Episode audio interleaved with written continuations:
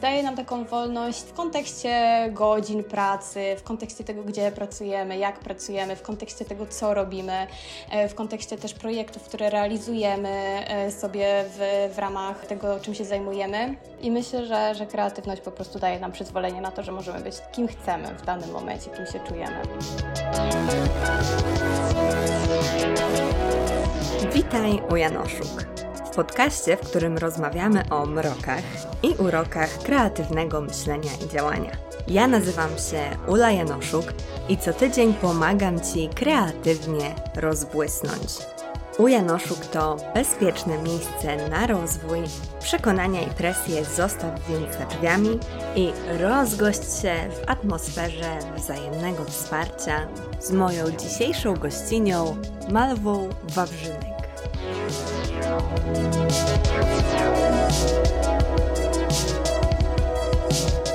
Dziś moją podcastową kuchnię odwiedziła Malwa Wawrzynek. Hej Malwa, ogromnie miło mi Cię powitać w mojej kuchni. Cześć Ula, bardzo mi miło być w Twojej kuchni. Strasznie dziękuję y, za zaproszenie i witam wszystkich, którzy nas słuchają.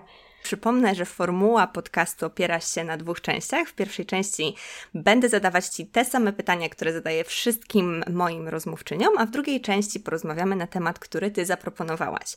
I temat, który zaproponowałaś, to szukanie drogi zawodowej, ale nie tylko w takim e, rozumieniu, co chcę robić, ale szerszym, jak to chcę robić, co jest moim zdaniem bardzo ciekawym tematem i, i mi bliskim, ale też jestem mega ciekawa Twojego doświadczenia, które, e, no myślę, że jest takie dosyć kuszące dla wielu osób, bo pracujesz pomiędzy Polską a Włochami, więc też będziemy mogły sobie porozmawiać o tym, jak do tego doszło.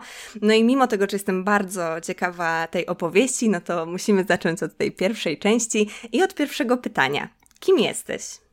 Tak jak mnie przedstawiłaś, przede wszystkim jestem e, Malwa. E, jestem, e, jestem tutaj chyba głównie jako założycielka i właścicielka projektu kolektywu Preta Create. E, w którym pełnię rolę wszystkich osób naraz tak naprawdę, bo myślę, że niewiele osób wie, że Preta Create tak naprawdę jest niewielką agencją, też zawsze szukam takiego odpowiedniego słowa. Hmm, ale powiedzmy, że jest e, agencją, kolektywem.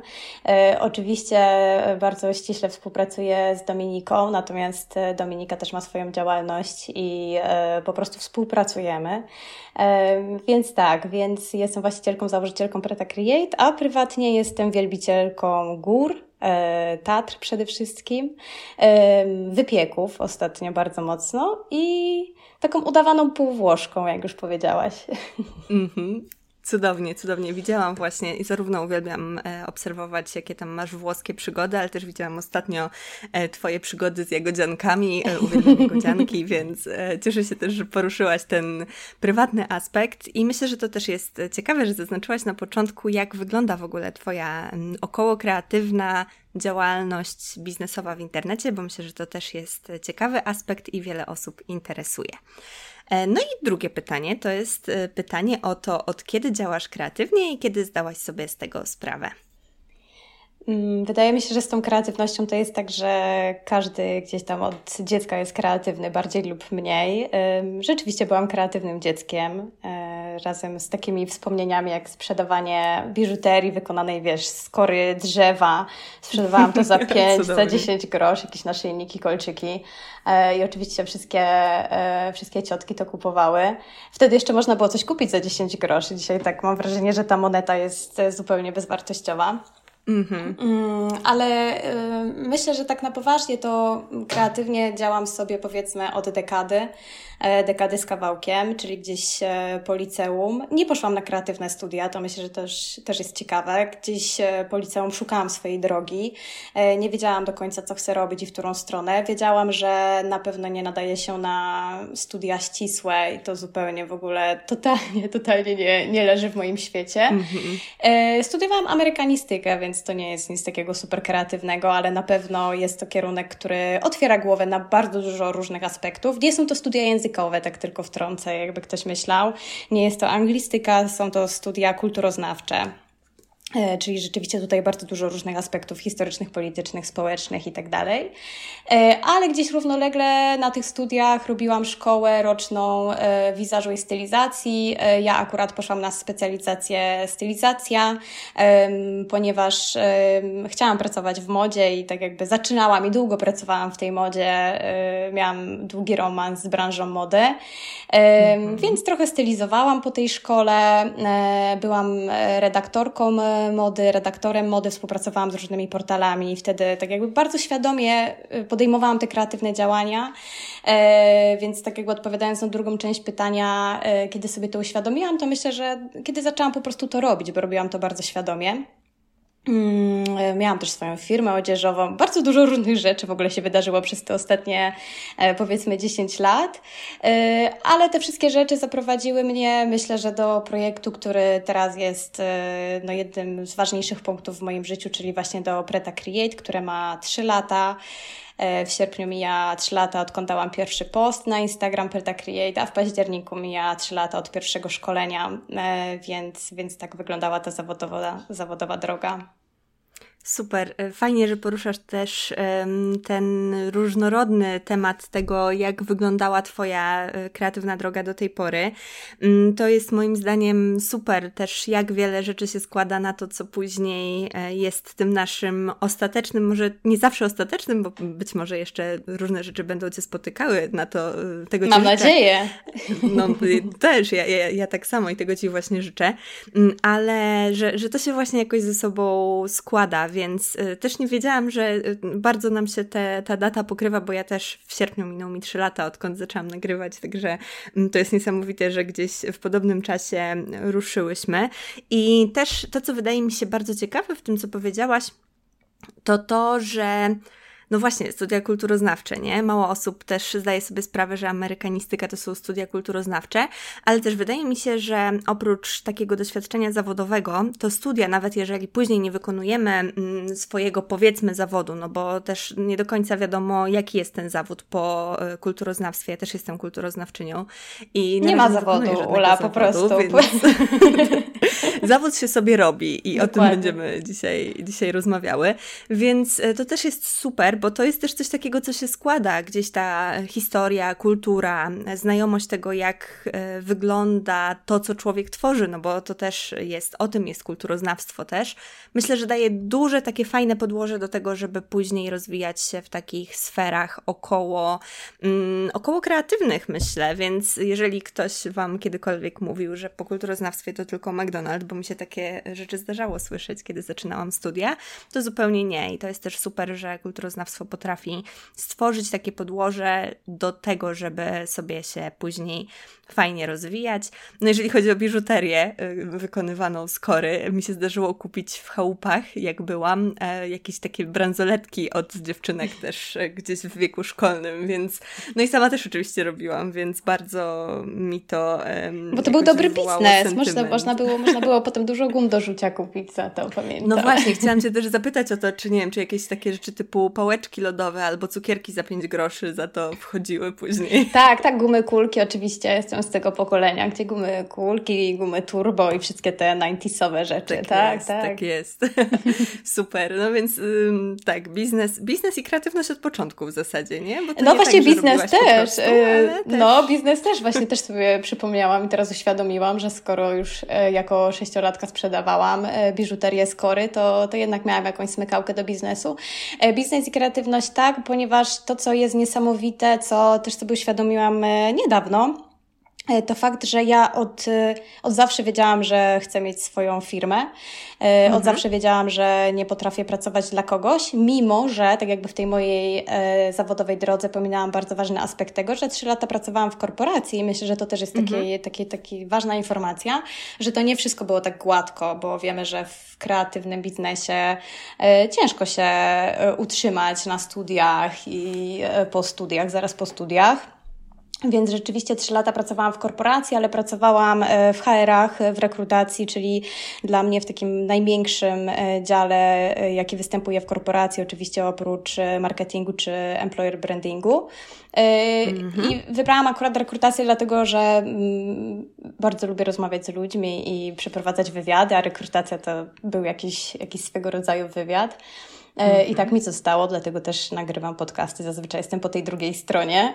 Tak, właśnie myślę, że e, warto o tym wspomnieć też, że, że też prowadzisz rozmowy i że też e, jakoś to się łączy właśnie z Twoim poprzednim doświadczeniem. Tak, dokładnie. To, to, co też powiedziałaś Ty i ja bardzo to widzę przez ostatnie lata, że to wszystko się ze sobą łączy, więc e, jeżeli ktoś myśli, że jest w momencie takim, że nie wiem po co to robię, e, czy zawodowo, e, czy gdzieś tam około zawodowo, to naprawdę y, potem to gdzieś wychodzi, przychodzi, to się przydaje i nigdy nie wiadomo, dokąd nas to zaprowadzi. Nawet teraz no, nie mogę zdradzić, e, co konkretnie nad czym pracuję w Preta Create, ale jest to projekt, e, którego nie spodziewałam się zrealizować akurat w ramach Preta Create. E, walczyłam przez kilka lat wcześniej, żeby taki projekt mieć i się nie udało. I dopiero kiedy odpuściłam, to się okazuje, że po czterech latach na przykład jest szansa wrócić do tego pomysłu i zrealizować go zupełnie w inny sposób niż, e, niż te 4 czy 5 lat temu, więc, więc tak to się wszystko ze sobą przeplata. Tak, to jest wspaniałe. E, to, to, to odkładanie pomysłów to jest też coś takiego, co wydaje mi się, że często jest uważane i często też jest po prostu dla nas dosyć bolesne, bo mm, przywiązujemy się do tych pomysłów, bo z jakiegoś powodu są dla nas ważne. I ostatnio w ramach warsztatów, które prowadzę, robiłyśmy sobie z uczestniczkami ćwiczenie ze zgniatania kartki. Jedna z uczestniczek powiedziała, że bardzo mocno jej się to kojarzy z pomysłami, bo później robiłyśmy kolaż i miał być to kolaż przy użyciu gazet um, w zamierzeniu, ale ona wykonała kolaż z tych kartek i gdzieś tam też mówiła o tym, że to doświadczenie było dla niej o tyle ciekawe, że jakiś pomysł, który wcześniej był zrealizowany, może zostać po jakimś czasie przekształcony w coś nowego. Więc to jest coś takiego, co myślę, że warto podkreślić i fajnie bardzo, że o tym mówisz, że pomysły, które gdzieś w nas kiedyś były, no i być może już odbyłyśmy żałobę po tym, że nie byłyśmy w stanie ich zrealizować, one mogą wrócić i fajnie sobie dać też szansę na to, żeby wróciły może w trochę zmienionej formie trochę właśnie odpuścić to, jak wyglądało, miało wyglądać to wcześniej, po to, żeby otworzyć się na coś nowego, więc mega trzymam kciuki za ten nowy projekt i jestem bardzo ciekawa, także będę trzymać rękę na pulsie i obserwować Was na Instagramie. Tak, będzie trzeba trochę na niego poczekać, e, bo praca trochę mm, trwa, ale e, jeszcze dodam coś do tego, co Ty powiedziałaś, bo w ogóle mi się wydaje, że to jest bardzo ważne, żeby, żeby też inni sobie mm, nie myśleli, że to tylko u nich tak jest. Ja mam na dysku spisane pomysły, które chciałam realizować w ramach Preta Create właśnie w przeciągu ostatnich trzech lat. Mm, I czasem jest tak, że ten pomysł e, przychodzi do nas w jakimś momencie, e, chwytamy się go i napalamy się na niego, ale gdzieś tam po jakimś czasie się okazuje, że kurczę, albo teraz nie ma flow, albo nie ma na to mhm. budżetu, albo nie ma mocy przerobowych, albo po prostu to nie jest ten moment. E, I, ja już się nauczyłam te pomysły tak jakby odkładać na półkę. I niesamowite jest to, że ja e, w, chyba w tym roku dopiero otworzyłam sobie ten dysk i zobaczyłam, że ja nawet się nie zorientowałam, że ja wracałam do tych pomysłów. E, czyli te mhm. pomysły, one się nie marnują. Po prostu one czekają na swój moment. I ja jestem pewna, że 90% tych pomysłów gdzieś tam w Preta Create wcześniej czy później e, będzie zrealizowana. Mm -hmm. i, mhm. I to jest super, więc tak jakby nie trzeba robić tego tu, teraz i w tym momencie, e, ale warto sobie to zapisać, zostawić na później i wrócić do tego wtedy, kiedy jest na to moment. Tak, to jest zdecydowanie moim zdaniem ważne i warto o tym pamiętać, bo mm, często mamy takie poczucie, że jeżeli nie zrealizujemy tego teraz, to nie ma opcji, nie zrealizujemy tego nigdy, albo ktoś wcześniej zrealizuje ten pomysł, albo cokolwiek. Czujemy duże zagrożenie związane z tym, że ten pomysł w jakiś sposób stracimy. Okazuje się, że tak naprawdę on może sobie na tej półce zaczekać. Tak, nawet jeżeli ktoś zrealizuje ten pomysł, to on go zrealizuje po swojemu. Y, Dokładnie. I jest taka książka Wielka Magia, y, fajna książka, ogólnie polecam, żeby żeby poczytać, jeżeli ktoś, ktoś jeszcze nie miał jej w ręku. I akurat ona stawia tam taką tezę, że kiedy przychodzi do nas jakaś idea, to powinniśmy ją natychmiast wykorzystać. E, dlatego, że ona sobie zaraz pójdzie do kogoś innego, trochę się na nas obrazi i pójdzie do kogoś innego i właśnie ten ktoś inny ją zrealizuje. Ja się akurat z tym nie do końca zgadzam. Są takie pomysły, gdzie rzeczywiście lepiej robić je teraz, e, zanim się zorientujemy, że one są głupie, tak? E, I są takie pomysły. E, zwłaszcza tak prywatnie, towarzysko, to mm -hmm. jestem 100% za takimi pomysłami, żeby właśnie nie dotarło do nas, że to jest głupie i nie ma sensu, tylko to róbmy. Natomiast zawodowo y, to nie jest takie proste, dlatego że zwłaszcza jak się prowadzi biznes, to, to trzeba wziąć inne czynniki też pod uwagę. Czy to na pewno jest dobry moment, y, czy rynek jest na to gotowy, czy moi klienci są na to gotowi, czy, czy to mi przyniesie jakiś rozwój, czy ja nie przepalę mojego budżetu na ten projekt, a te efekty nie będą takie i takie, więc tutaj też takie biznesowe myślenie na pewno y, trzeba wziąć pod uwagę, więc warto sobie rozważyć te wszystkie czynniki. Tak, ja też jestem po lekturze Wielkiej Magii i pod wieloma względami dała mi wiele do myślenia, ale też jakoś to podejście do idei, które przychodzą i później uciekają, jest mi mimo wszystko obce bo też jest tak, jak mówisz, że różne rzeczy w naszym życiu się pojawiają, zawodowym, niezawodowym, prywatnym, i one sprawiają, że nie zawsze jesteśmy w stanie zrealizować dane pomysły w danym czasie, i takie poczucie przymusu z tym związane może nam też zaszkodzić. Więc ja jestem zdania, że rzeczywiście fajnie jest realizować pomysły, które nas kręcą, ale jeżeli zabraknie nam czegoś, tak jak wspomniałaś, flow, zapału, możliwości finansowych, czasowych, zasobów, no to też nie ma w tym nic złego, że sobie odpuścimy. I w ogóle taki temat y, trwania przy rzeczach, a odpuszczania to jest duża kwestia u mnie mhm. ostatnio, w ostatnim czasie, bo też przez długi czas y, zastanawiałam się nad tym, czy przypadkiem nie zrezygnować z doktoratu rok temu. I na przykład tutaj cieszę się, że wytrwałam, ale są takie rzeczy, które mm, w międzyczasie odpuściłam i okazało się, że to była dobra decyzja więc to też jest bardzo, bardzo zależne od tego, co się u nas akurat w życiu dzieje i co jesteśmy w stanie zrobić, a czego, a czego nie.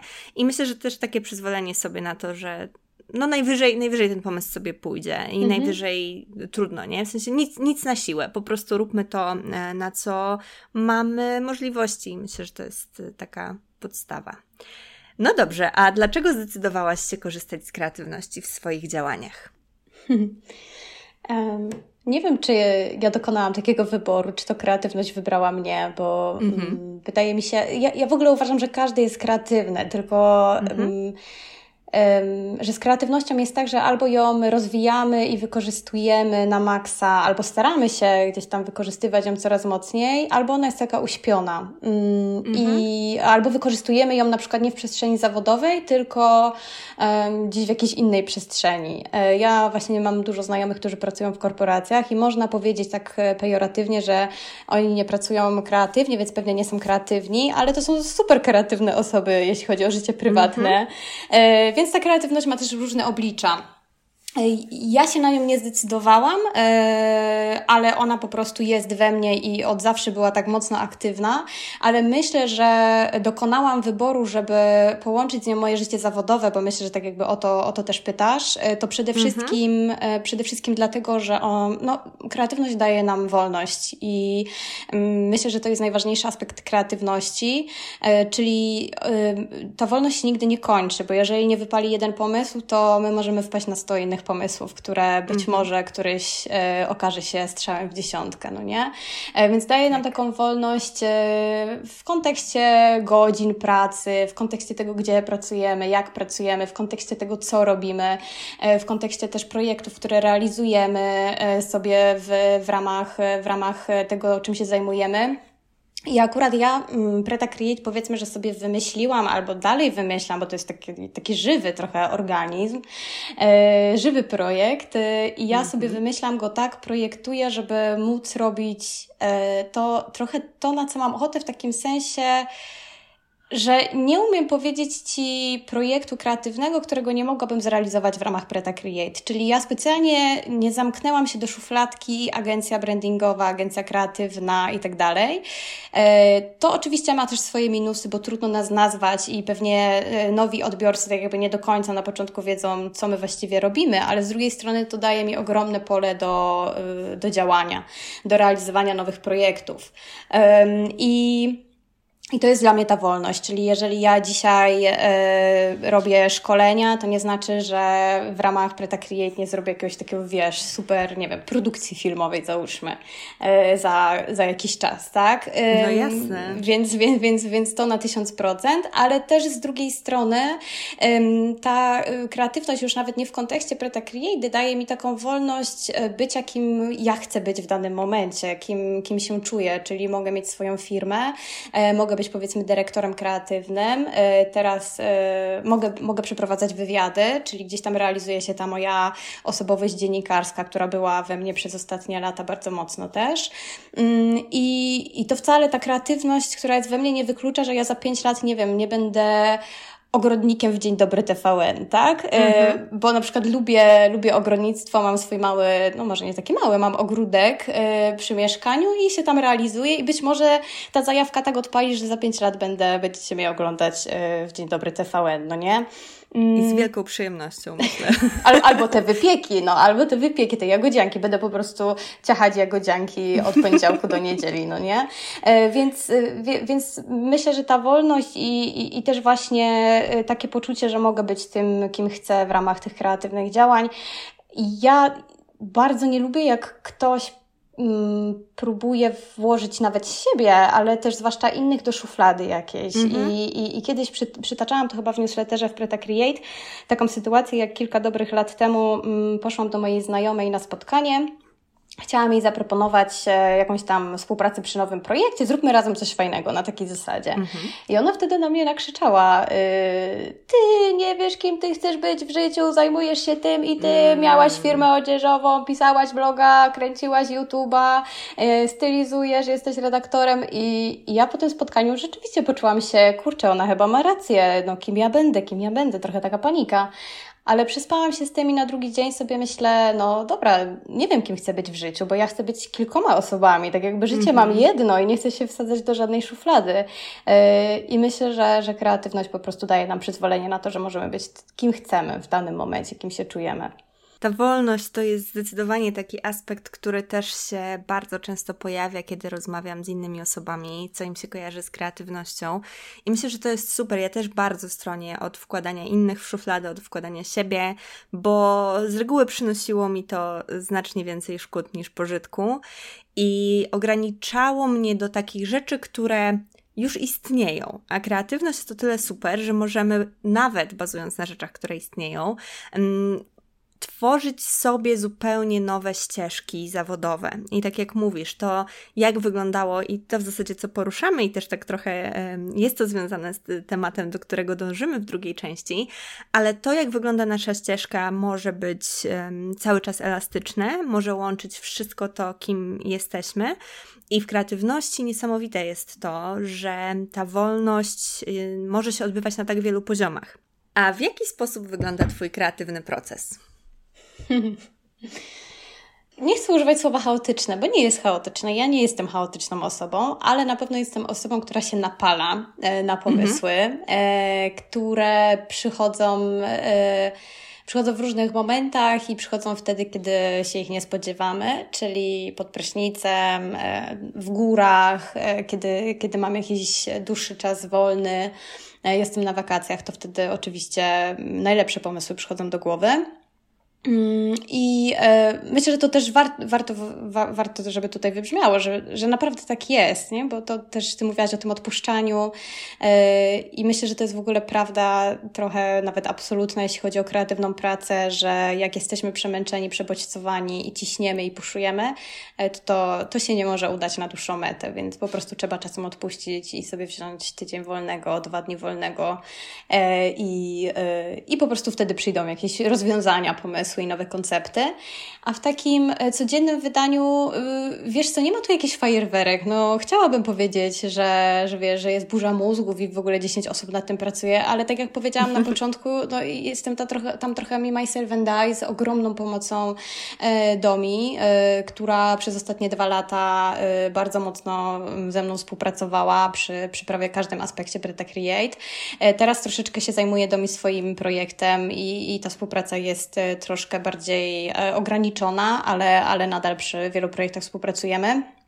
Więc może biorąc e, jakiś konkretny przykład, właśnie, na, właśnie teraz e, w tym tygodniu pojawi się kurs Trend Watching, który Domi nagrywa, prowadzi jako, jako Trend Hunter, jako Cool Hunter i historia tego pomysłu była taka, że, że po prostu też Domi musiała przejść jakiś proces kreatywny i przepracować sobie to, co chce robić i dojść do tego, że właściwie ona jest takim cool hunterem. E, myślę, że też e, razem żeśmy e, tutaj dużo o tym rozmawiały i, i, i proces był taki, że najpierw do mnie po prostu stwierdziła, że rzeczywiście ja się chcę tym zająć i potem ja mówię, odbyły się u nas dwa czy trzy edycje kursu z trend który bardzo fajnie się przyjął. Ja obserwuję, że jest nisza na rynku, jeśli chodzi o edukacyjne treści związane z trendami i mówię, Domi, chcesz? Czujesz się na siłach? Bo moim zdaniem masz wszystkie predyspozycje, żeby zrobić ten kurs. Ona mówi, tak, zróbmy to. Natomiast to było pewnie jakiś rok temu, kiedy żeśmy o tym rozmawiały. E, no a potem, potem, potem właśnie te inne, był czas na inne pomysły, inne projekty. To tak a propos tego, że nie wszystko od razu się dzieje. Mm, ale ostatnie pół roku, no to już żeśmy się mocno przymierzały. Ostatnie trzy miesiące Domi nagrywała ten kurs i tutaj ten proces kreatywny wyglądał tak, że dużo, dużo konsultacji, rozmawiania, co, jak to ma być zrobione.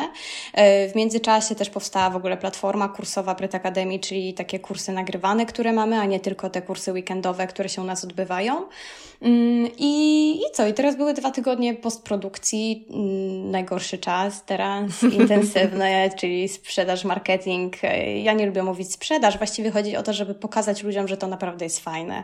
E, bo sprzedaż -hmm. mi się kojarzy z tym, że nieważne jakie to jest, po prostu musisz to sprzedać, a, y, a naprawdę to y, staramy się tworzyć jak najlepsze produkty i, i jak najlepsze treści edukacyjne, więc, więc teraz będzie po prostu nasza rola w tym, żeby, żeby udowodnić, że to takie jest.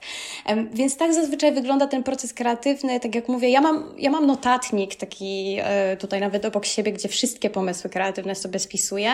Mhm. Więc ten proces e, albo wygląda tak, jak właśnie na przykładzie tego kursu, albo jest taki, że te pomysły sobie czekają na dysku w tym moim notatniku i potem ja sobie nad nimi pracuję przez naprawdę długi czas, czasem przez rok w głowie, a potem dopiero się to dzieje. No nie? A jak już się mhm. dzieje, jak już się dzieje, to się dzieje. Czyli jak już mówimy robimy, ok, no to robimy. To jest ten moment. Super. Bardzo ciekawe. Też mi się w ogóle sprzedaż kojarzy z takimi um, panami w garniturach mm-hmm. z teczkami albo jakimiś rzeczami, którzy chodzą y, po domach i sprzedają odkurzacze, nie? Albo tego typu rzeczy. Więc rzeczywiście to jest takie, no... A wiesz, kiedyś myślę, był że... u mnie y, taki pan z odkurzaczem, jak były, byłam no. dzieckiem i ja to wspominam akurat super, y, bo to był taki odkurzacz, on napompowywał te powietrzem ten odkurzacz i ja nie wiem, jak to było możliwe, ja mogłam na tym usiąść i się unosić na tym i po prostu to było tak świetne, ale jak sobie pomyślę, czemu mama go wpuściła, nie mam pojęcia. Mm-hmm. ale ale była mi się frajda. wydaje, że kiedyś to troszkę ta sprzedaż właśnie inaczej mm-hmm. wyglądała. Moja ciocia też miała jakiś taki odkurzacz um, jakiś taki mega antyalergiczny, bo moja siostra cioteczna była alergiczką, jest alergiczką, więc, więc tak, więc odkurzacze to w ogóle jest jakiś taki temat sprzedażowy mocny, myślę. Ale tak, więc też myślę, że wielu osobom to się kojarzy negatywnie, a fajne jest to, co powiedziałaś i chciałabym to podkreślić, że w momencie, kiedy mamy fajne rzeczy, kiedy wierzymy w to, że robimy naprawdę fajne rzeczy, a bardzo często, kiedy wykorzystujemy kreatywność w naszych działaniach, to mamy to poczucie, nawet jeżeli wkradają, wkradają się jakieś wątpliwości, niepewność, to mamy poczucie, że robimy fajne rzeczy, no to to jest, jest w zasadzie, też się tego uczę, że to jest naszym obowiązkiem, żeby o tym powiedzieć i żeby mogły się o tym dowiedzieć osoby, które, e, które mogłyby z tego skorzystać, bo jak najbardziej też to są rzeczy, z których mogą korzystać, ale jest to też coś takiego, co wydaje mi się, że jest dosyć dużą trudnością. Ja też jestem po swojej w zasadzie pierwszej w życiu kampanii sprzedażowej i mówienie w kółko o tym mm -hmm. samym na różne sposoby, no wzbudza wiele różnych wątpliwości w człowieku, bo nie chcemy się czuć właśnie jak ten pan, który sprzedaje odkurzacz, który mówi kup, kup, bo to jest super, mhm. e, tylko właśnie w drugą stronę. No, często mamy jakieś wątpliwości, czy, czy, czy, czy nasi odbiorcy, odbiorczynie mają ochotę w ogóle słuchać o tym wszystkim milion razy, mm, ale myślę, że jeżeli robimy to w fajny, właśnie wartościowy sposób, to to jest mega, mega cenne też i potencjalnie może komuś bardzo pomóc w życiu i je zmienić zmienić na lepsze, więc to jest na pewno ważnym aspektem, także trzymam kciuki, żeby ta, ten moment był też dla Was e, bardzo przyjemny. Tak, to też jest tak, że się, wiesz, nam wydaje, że my milion razy trafiamy do tej samej osoby i ta osoba milion razy słyszy, no ale wiemy, że algorytmy są coraz e, trudniejsze do pokonania e, i najprawdopodobniej jest tak, że ta osoba, jak my powtórzymy coś 10 razy, to jedna osoba usłyszy to trzy razy, no nie? Tak. I wtedy to jest na, na plus, in plus dla nas, dlatego że przypomnę się. Natomiast y, też mam ogromnie ten dylemat i ja bardzo długo, bardzo długo miałam problem ze sprzedażą. Y, dalej mam, nie ukrywam. Y, I czasem mam taki, wiesz, czasem nawet rezygnuję, teraz akurat w czasie, w okresie wakacyjnym zazwyczaj mamy dwa szkolenia w miesiącu, a teraz daję jeden, bo sobie, jedno, bo sobie myślę, kurczę, nie mogę tak w lecie bombardować ludzi mm-hmm. sprzedażowymi formami, więc nawet tak jakby kosztem finansowym mojej działalności, no nawet do tego stopnia po prostu prostu nie chcę, nie chcę dawać takich komunikatów sprzedażowych. Mm. Bo problem też polega na tym, że tyle się zrobiło treści sprzedażowych, zwłaszcza na Instagramie, e, że oprócz tego, że my powtarzamy to 10 razy, to każdy inny powtarza to 10 razy i wtedy rzeczywiście jedna osoba może po prostu kilkaset razy w tygodniu dostać taki komunikat i mieć e, wrażenie, że wszyscy wszystko sprzedają, a tak. wtedy wiadomo, że, że po prostu się zamykamy i nie chcemy. Jak ktoś nam chce na siłę coś wcisnąć i mamy takie wrażenie, to my tego nie chcemy, no nie? Więc to, to, to jest dylemat duży Dokładnie. bardzo. No tak, więc to jest też ciągłe takie trochę balansowanie na linie, nie? I sprawdzanie tego, co, co może nam się przysłużyć, a co zupełnie w drugą stronę.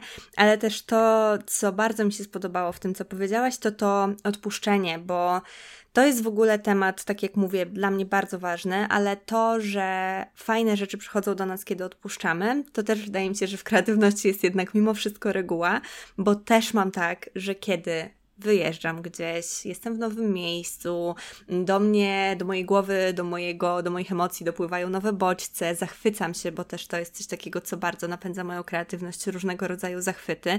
To często też nie musi być wyjazd, bo to może być po prostu pójście w nowe miejsce albo pójście z y, odpowiednim mindsetem y, na wycieczkę po własnym mieście, ale że to takie odpuszczenie i nie, e, nie ciśnięcie w temacie, kiedy wydaje nam się, że musimy teraz coś wymyślić, coś osiągnąć, znaleźć jakieś rozwiązanie, potrafi być dużo bardziej um, takie, no, no, nie chcę powiedzieć produktywne, ale dużo bardziej takie może odżywcze mm-hmm. dla naszej kreatywności. I e, to są też takie przypadki, które ja miałam okazję wielokrotnie doświadczyć, bo ja lubię sobie tak troszkę pocisnąć za mocno i lubię e, od siebie za, za dużo powymagać, a okazuje się, okazywało się wielokrotnie, że kiedy rzeczywiście miałam trudniejszy dzień, kiedy praktycznie nic mi nie szło.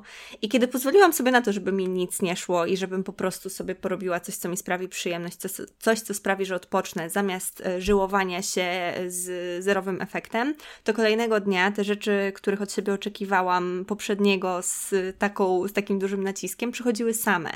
Więc to jest też coś takiego, co myślę, że warto zawsze mm, podkreślać w kreatywności, to jednak e, to odpuszczanie, ta wolność, o której mówiłaś, ale też na takim poziomie, żeby sobie przyzwolić na tę wolność, wolność i nie zawsze nastawiać się na efekt. To jest u mnie zawsze był bardzo duży problem, nastawianie się na efekt i już od jakiegoś czasu wiem, jak ze sobą rozmawiać, żeby sobie przypomnieć o tym, że to nie o ten efekt chodzi, ale jest to coś takiego, co mojej kreatywności też nie sprzyja, a niestety mam do tego dosyć duże tendencje.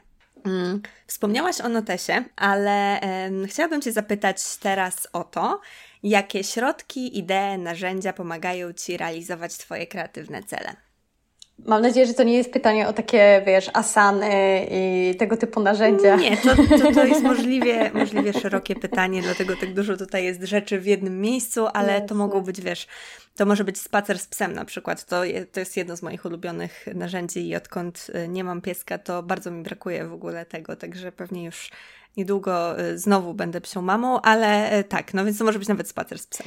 Y, na pewno jest to też spacer z psem. Ja jestem też psią mamą i, i tak, mam takiego psa, który wymaga dosyć, dosyć dłuższych niż krótszych spacerów, ale śmiałam się z tej asany, dlatego że ja totalnie tak jakby nie czuję tego typu rzeczy i dlatego też pewnie ostatecznie nie zdecydowałam się na większą organizację, mhm. pomimo jakichś przymiarek i to jest też bardzo świadomy wybór, to myślę, że sobie jeszcze o tym porozmawiamy w drugiej części części. Mhm.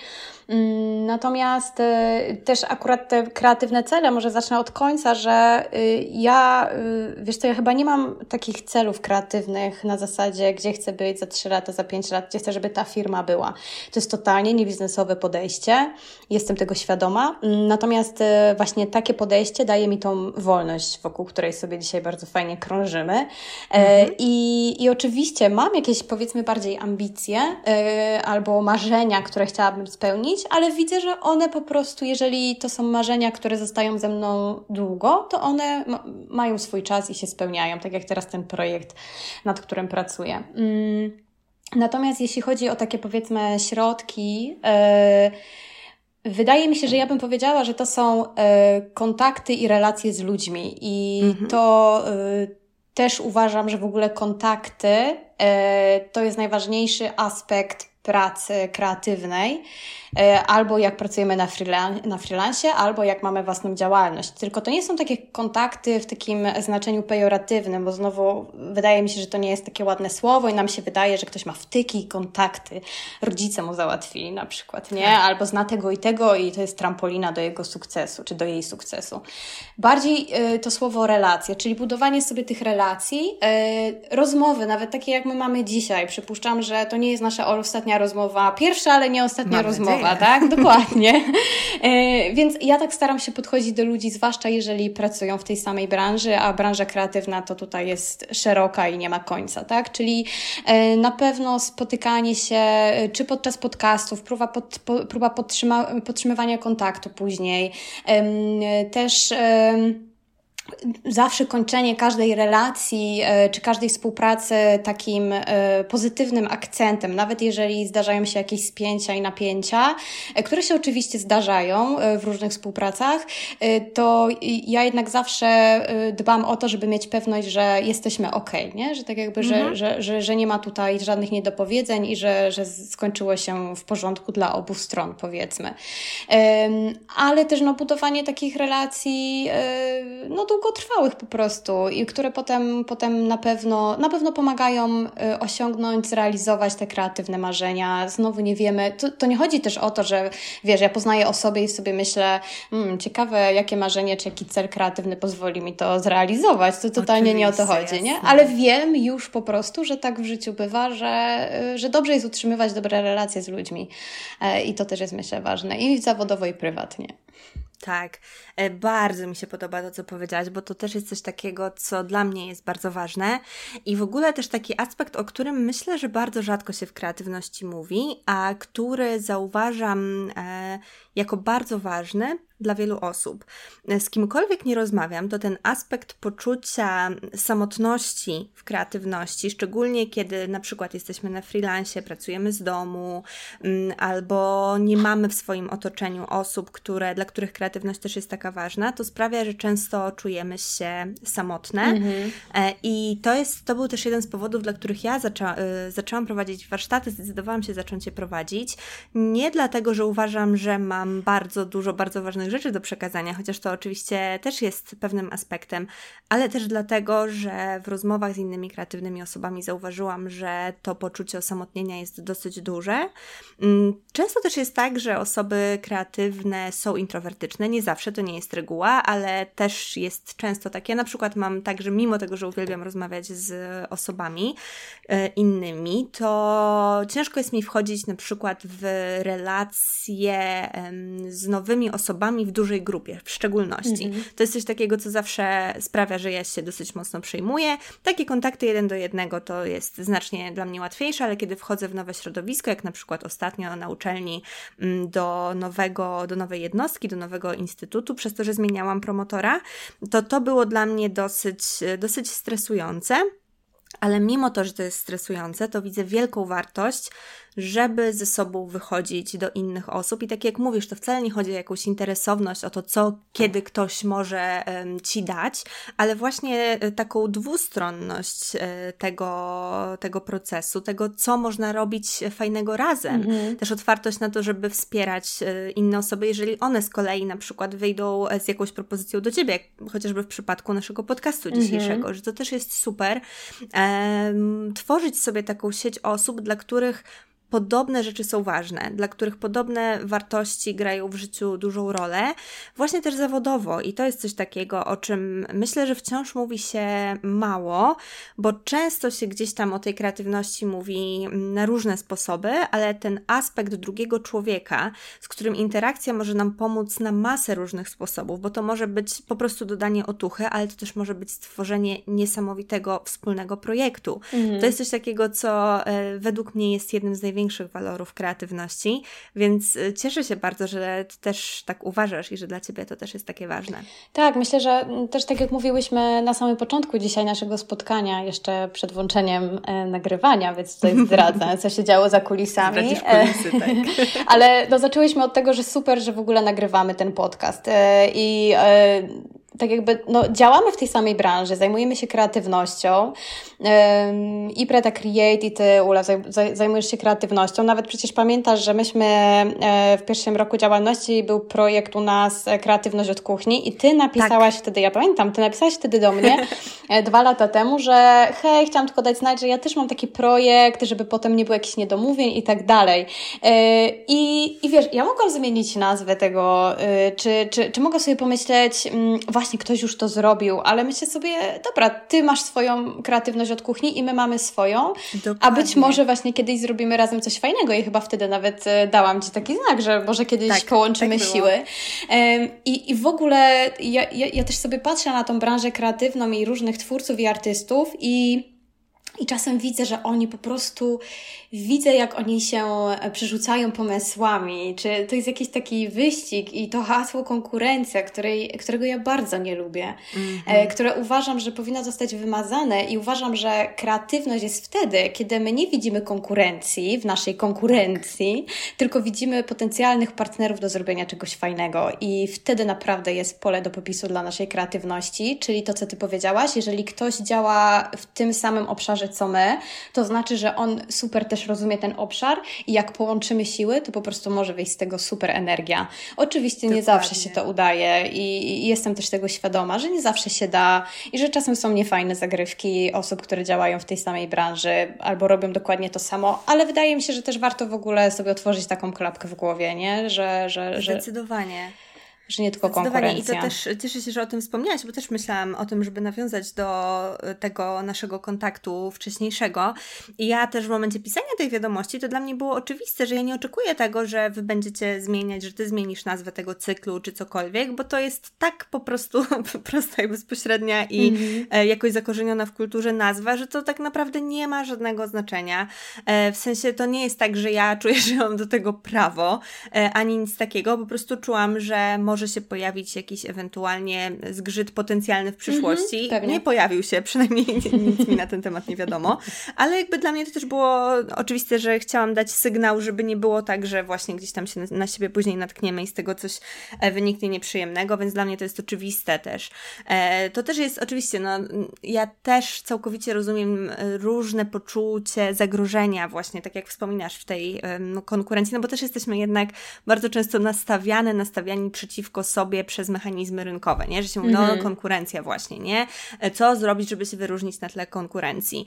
Ale myślę, że akurat kreatywność to jest tak wspaniała umiejętność, która potrafi na tak różne sposoby nas e, rozwinąć, pozwalać korzystać z tych samych rzeczy, tych samych pomysłów na różne sposoby, e, w różnych miejscach, z różnymi ludźmi, że naprawdę to, że ktoś realizuje nawet projekt podobny o podobnej nazwie, w podobny sposób, to wcale nie znaczy, że on mm. będzie taki sam i myślę, że też kreatywność bardzo mocno to dociąża. Ja się staram też dociążać to, kiedy mówię o kreatywności, że to, że coś już było, to nie znaczy, że było Twoje i nie, nie znaczy, że było po Twojemu. I być może właśnie to, co Ty robisz, to w jaki sposób robisz, to będzie coś, co trafi akurat do tych osób, które szukają kogoś takiego jak Ty, mimo tego, że istnieją inne osoby, które robią podobne rzeczy. Więc to jest moim zdaniem bardzo ważne, żeby też odważyć się, nie? I, wyjść z takiego poczucia zagrożenia tym, że no jak ktoś coś zrobi podobnego, co my, to my już nie możemy.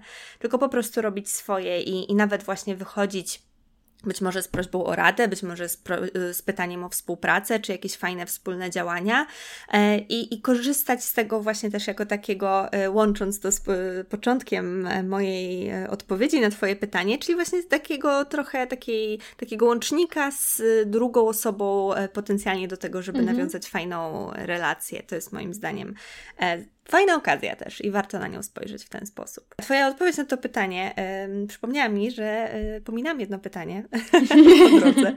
No. Pytanie o to, gdzie jesteś na swojej kreatywnej drodze, a gdzie chciałabyś być. W momencie, kiedy o. zaczęłaś odpowiadać o celach, to zdałam sobie sprawę, że to pytanie nie zostało zadane, więc chciałabym Ci je zadać teraz.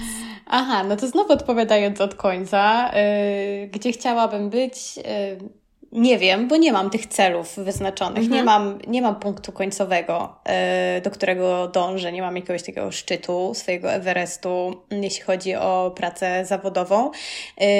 Cały czas, dlatego że ja jestem super otwarta na to, co się będzie działo.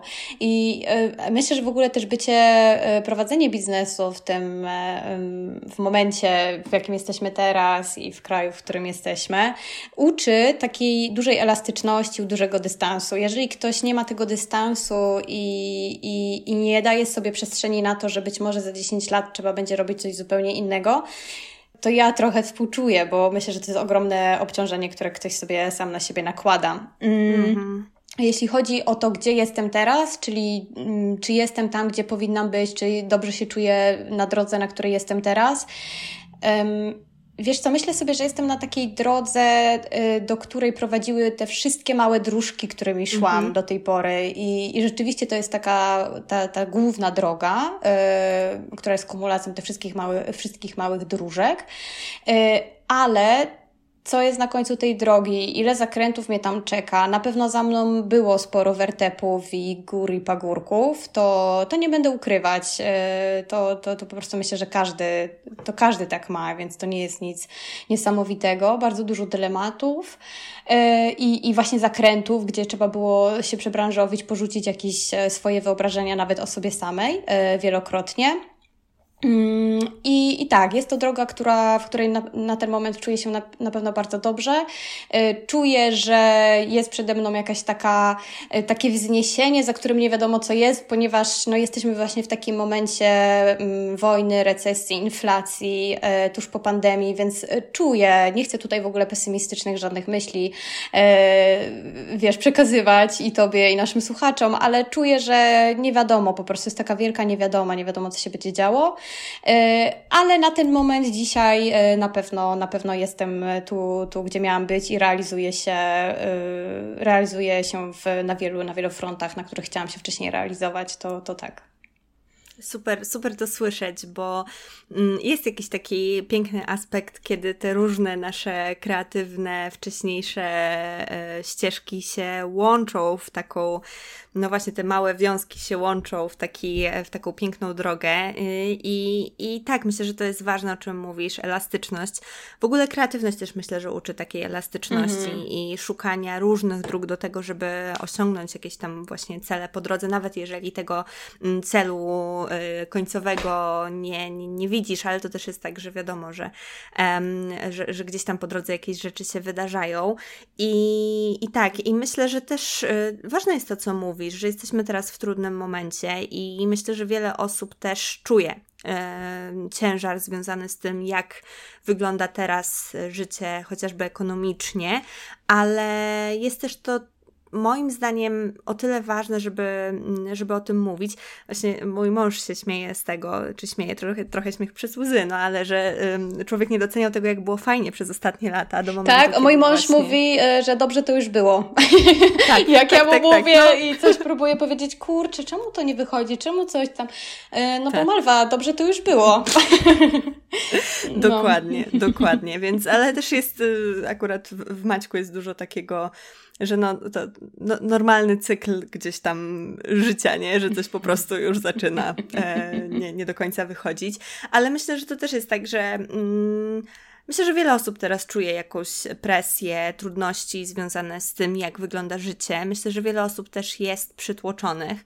Mnie kwestia wojny też bardzo mocno przytłoczyła. Ja mam bardzo duże poczucie odpowiedzialności za wszystko, co się dzieje wokół, e, często niezdrowe i uczę się tego, też przepracowuję to na terapii, żeby po prostu nie myśleć, że cały świat jest na moich barkach, ale to też wywołało we mnie duże poczucie bezradności i też to wpłynęło dosyć mocno na moją kreatywność, więc myślę, że że to jest ważne, że wspomniałaś o tych czynnikach zewnętrznych, bo one wpływają na naszą kreatywność i rzeczywiście są, ale myślę też, że ważne jest to, żeby z drugiej strony nie czuć, nie obwiniać się o to, że prowadzimy dalej nasze kreatywne życie, dalej naszą kreatywną drogę, mimo tego, że takie mhm. rzeczy się dzieją, bo no.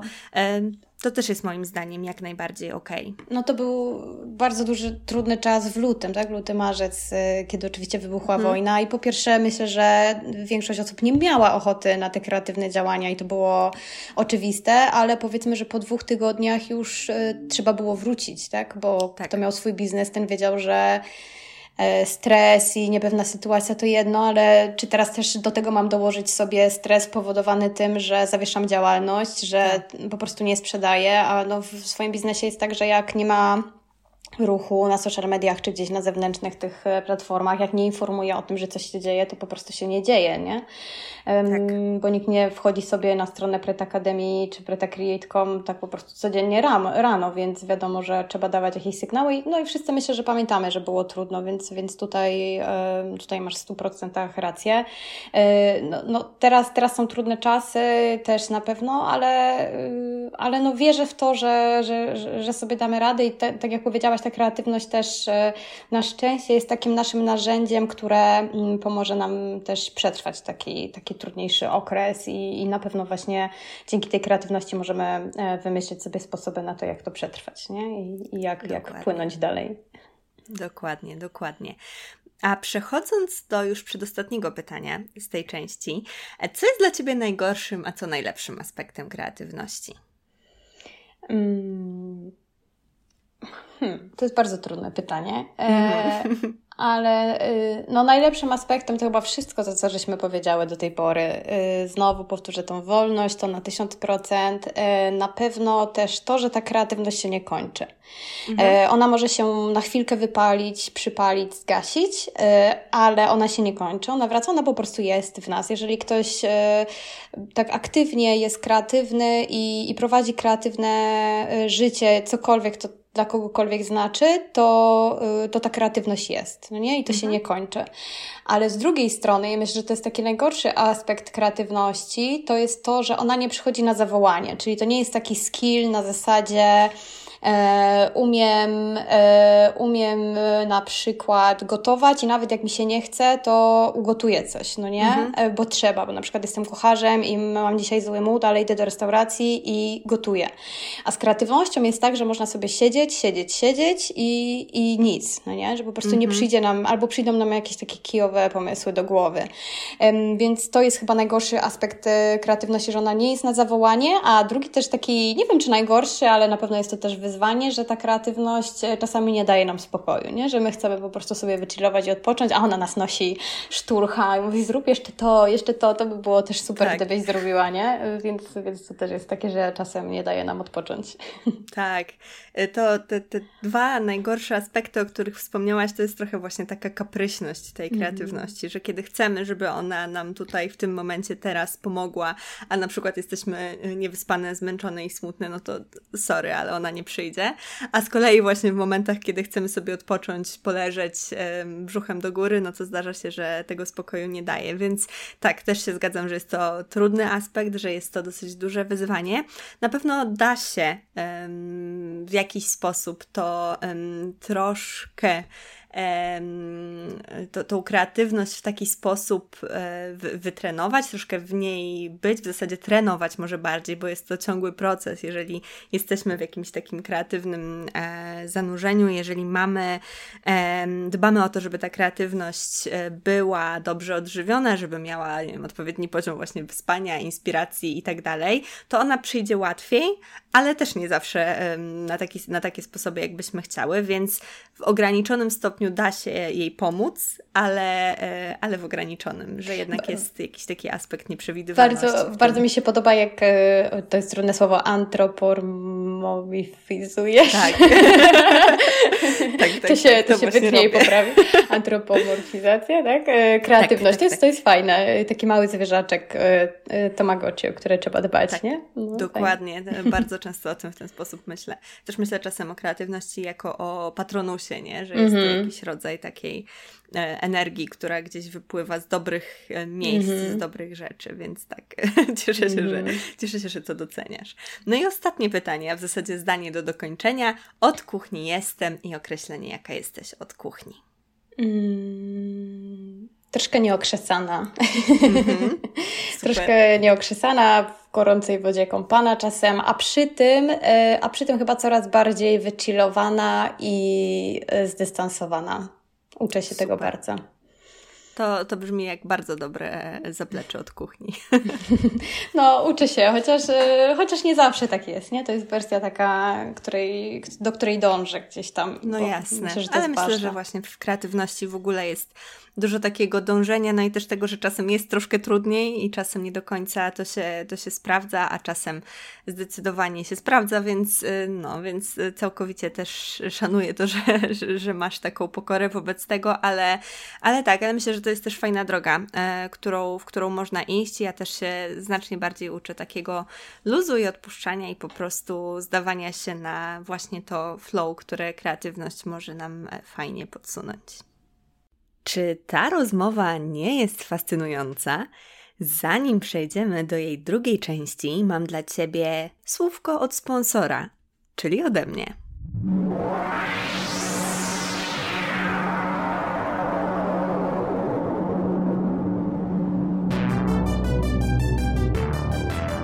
Masz dosyć obcych, zatruwających kreatywną planetę Twojej głowy wrogimi komunikatami? Męczy Cię życie na zasadach innych, niekreatywnych galaktyk? Myślisz, że Twoja planeta jest tak jałowa, że nie wyrośnie już na niej nic kreatywnego? Mam dla Ciebie pełne błysku i w pełni darmowe rozwiązanie. Kreatywne warsztaty audio, które w czterech prostych krokach pomogą Ci wyzwolić w sobie kreatywność i zacząć tworzyć własne dzieło, projekt a nawet cywilizację. Wejdź na www.u-janoszuk.pl ukośnik warsztaty i już dziś wyzwól swoją kreatywność i pokaż wszechświatu swój prawdziwy blask.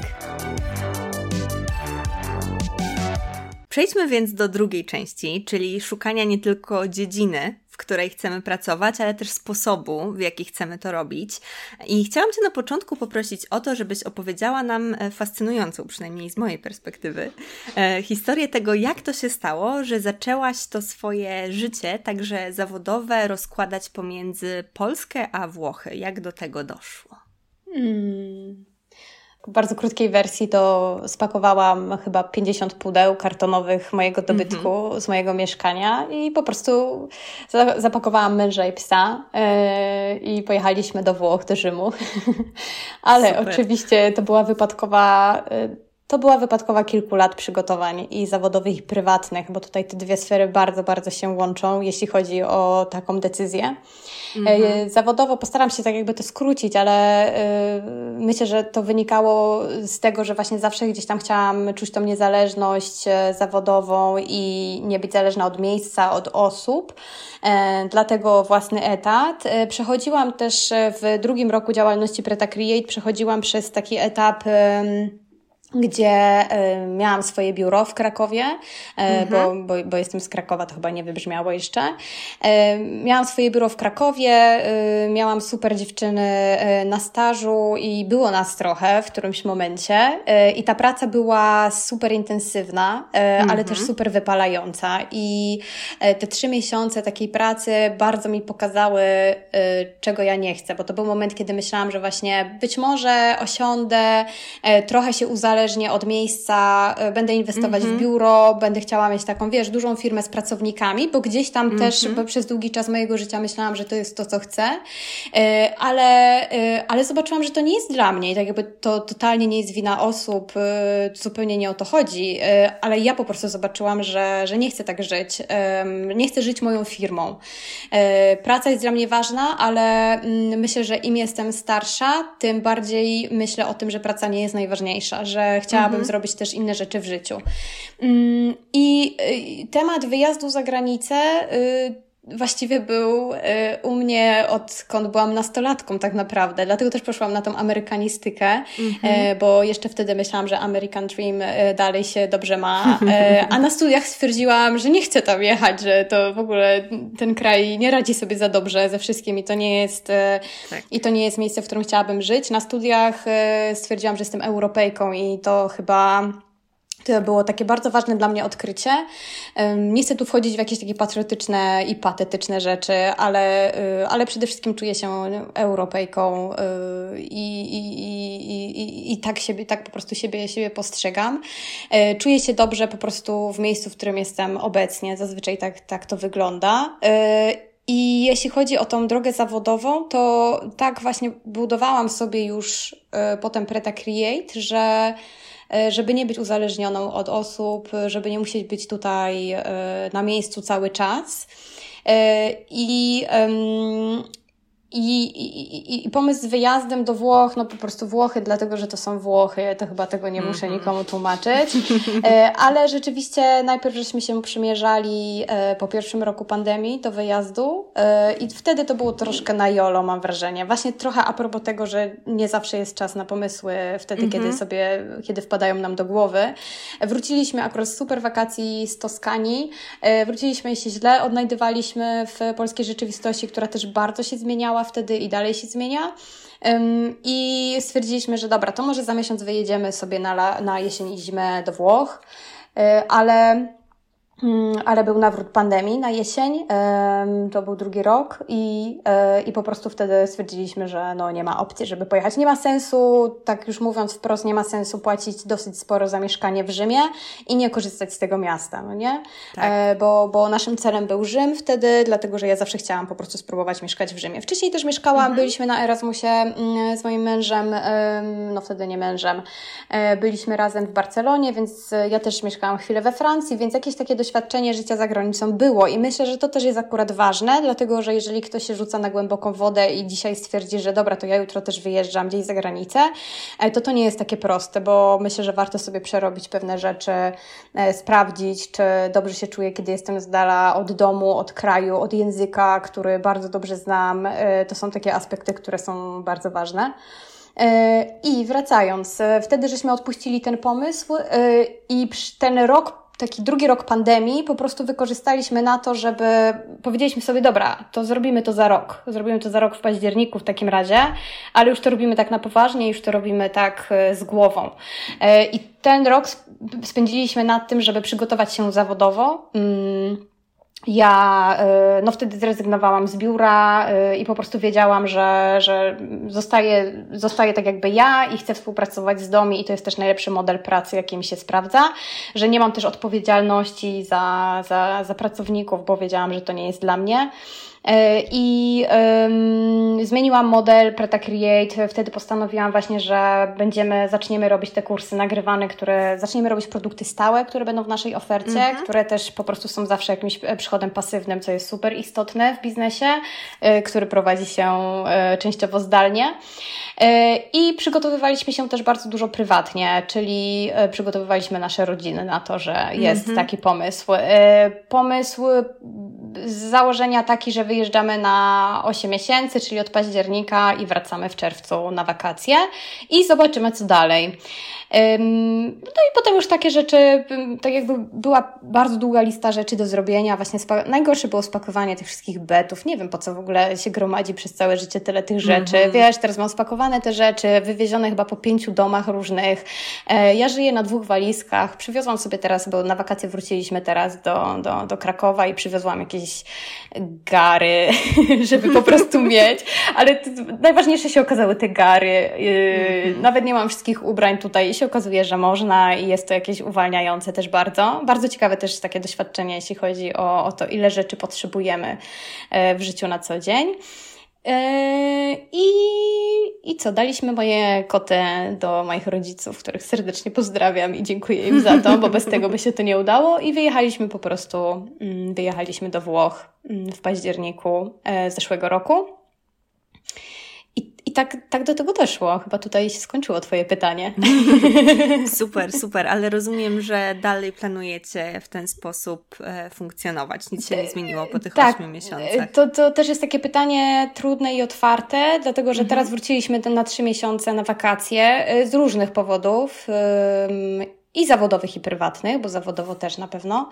Mm, wiesz co, to jest takie pytanie, które, mm, które otwiera troszkę taką, wiesz, małą puszkę Pandory, dlatego mhm. że y, przez te 8 miesięcy y, ma się tyle różnych myśli y, i tyle różnych rzeczy zauważasz, y, czego chcesz od życia, czego nie chcesz, y, czego ci brakuje, za czym tęsknisz, a za czym w ogóle nie tęsknisz, y, co ci się podoba we Włoszech, bo w tym momencie już żyjesz tak jakby trochę tu, trochę tam i nie umiem ci dzisiaj odpowiedzieć, co będzie dalej. Wracamy mhm. we wrześniu, na jesień i na razie, na razie na kawałek zimy i po prostu wracamy po to, żeby zobaczyć, czy za czymś tęskniliśmy, czy znowu, czy wracamy tam z chęcią, czyli że po prostu przez te trzy miesiące już tutaj się zmęczyliśmy byciem tu, mhm. czyli gdzie nam się lepiej żyje. Natomiast e, tutaj takie, takie przemyślenia odnośnie życia zawodowego nie są wcale takie, wiesz, czarno-białe i to nie wszystko jest takie super, bo bo to jest bardzo trudne doświadczenie. Wyjechać ze swoim biznesem, pracować e, zdalnie, yy, będąc osobą, która kocha kontakt z ludźmi bezpośredni. Mm-hmm. I, i, I tutaj myślę, że mogę głośno powiedzieć, że ja w czasie tych 8 miesięcy przeżyłam bardzo poważny kryzys, jeśli chodzi o moją pracę, o pracę mhm. online i to nie jest takie fajne. Ja myślę, że po dwóch latach pandemii każdy, kto pracuje zdalnie, też już powoli odczuwa skutki tej pracy zdalnej. Mm. Jedni pewnie e, uważają, że to jest super i to jest na plus. Natomiast ja jestem tą osobą, która, która kocha, jak się coś dzieje, która e, jest napędzana przez kontakt z ludźmi. Ja po prostu jestem troszeczkę takim, nie wampirem, ale czerpię po prostu energię mhm. E, ze spotkań e, bezpośrednich, ze spotkań offline. I to takie drobne aspekty, czyli że nagle Twoje życie, wiesz, no myśmy tam wyjechali bez znajomych, poznaliśmy tam kilka osób oczywiście, ale Mm, nagle dochodzi do ciebie, że nie masz znajomych, rodzina cię odwiedza wtedy, kiedy po prostu przyjedzie do ciebie kilka razy mm -hmm. przez te 8 miesięcy. E, język, e, porozumiewamy się i, i, i umiemy się porozumieć po włosku, ale to nie jest taka swoboda, jaką mamy czy po angielsku, czy po polsku oczywiście. E, I nagle pracujesz, pracujesz ze swoim partnerem życiowym, wiesz, w jednym miejscu mm-hmm. w, na komputerze online, a nie masz też takiej odskoczni prywatnej, no nie? Czyli e, tak. nie możesz tak zamknąć potem i mówić, dobra, idę na spotkanie z koleżanką, idę się spotkać, nie wiem kiedy będę, bo, bo nie masz tam znajomych, nie? Czyli tak jakby też takie, taki aspekt e, że wszystko się dzieje, wszystko się dzieje w takim zamkniętym. Oczywiście super, ja, to, było, to jest świetne doświadczenie, jeśli chodzi o komfort życia, dla mnie jest nieporównywalny. Natomiast e, obserwuję sama siebie, obserwuję sobie te różne aspekty, które, które, które były na plus i które, które były na minus. Więc, e, więc myślę, że na pewno przestałam idealizować pracę zdalną. E, I, i, i, I nie wiem, nie wiem, czy to po prostu będzie dla mnie. Myślę, mm -hmm. że na mhm. pewno gdzieś tam z Włochami będziemy związani, ale w jakim modelu tego jeszcze nie wiemy. Jasne. Bardzo, bardzo się cieszę, bardzo Ci dziękuję też, że podzieliłaś się tymi trudnościami, które Cię w tym wszystkim spotkały.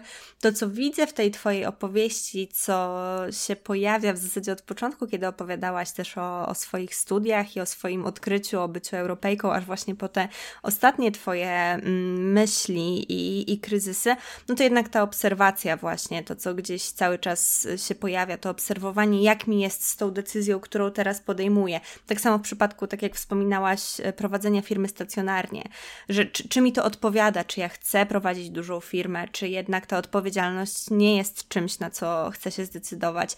I tak samo właśnie z taką z takim podejściem do e, czegoś, co zdawałoby się, że może być marzeniem wielu osób, czyli właśnie wyjechanie do innego kraju, praca zdalna, no to ma swoje minusy. Ja, mimo tego, że jestem osobą introwertyczną, to mimo wszystko bardzo mocno też przeżyłam e, to, tą konieczność zamknięcia e, podczas pandemii i to, że na uczelni nie miałam zajęć stacjonarnie, że wszystko odbywało się zdalnie. I w momencie, kiedy po półtora roku zajęć zdalnych ja wyjechałam wreszcie, e, to, to, była dosyć, to był dosyć duży przeskok, ale wyjechałam e, na kilkudniowy wyjazd z grupą 20 osób, co po półtora roku niebyciu, niebycia w towarzystwie fizycznie osób w takiej ilości ich praktycznie w ogóle, to było e, dosyć dużą rzeczą, ale to było dla mnie znacznie łatwiejsze niż się spodziewałam. To było dla mnie bardzo naturalne i bardzo dużo mi też pokazało, bo w momencie, kiedy zaczynały się zajęcia zdalne, no to miałam tak, kurczę, fajnie, nie muszę wychodzić z domu, nie, siedzę sobie, wystarczy, że sobie, nie wiem, wstanę rano, ogarnę się,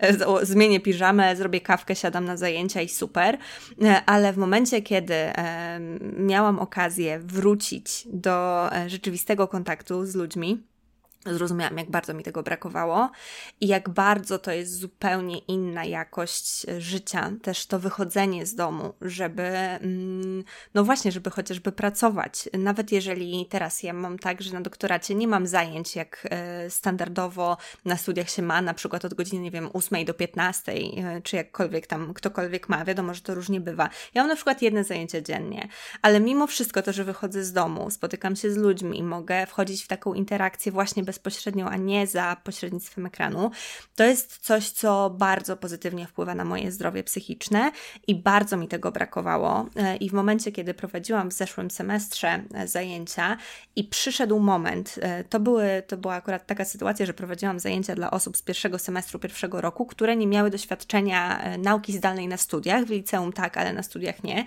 więc też dosyć to był świeży start i fajnie nam się zaczynało. I przyszedł grudzień, kiedy uczelnia została na miesiąc zamknięta ze względu na wzrost nasilenia pandemii, no to, to, to, to, jakie to było toporne i ciężkie doświadczenie, poprowadzić te cztery spotkania, to po prostu, to, to w ogóle, więc w tę stronę to było już też zupełnie, zupełnie dużo, dużo bardziej męczące. I też e, podczas pandemii oboje właśnie wtedy jeszcze nie z moim mężem, ale pracowaliśmy mm, zdalnie.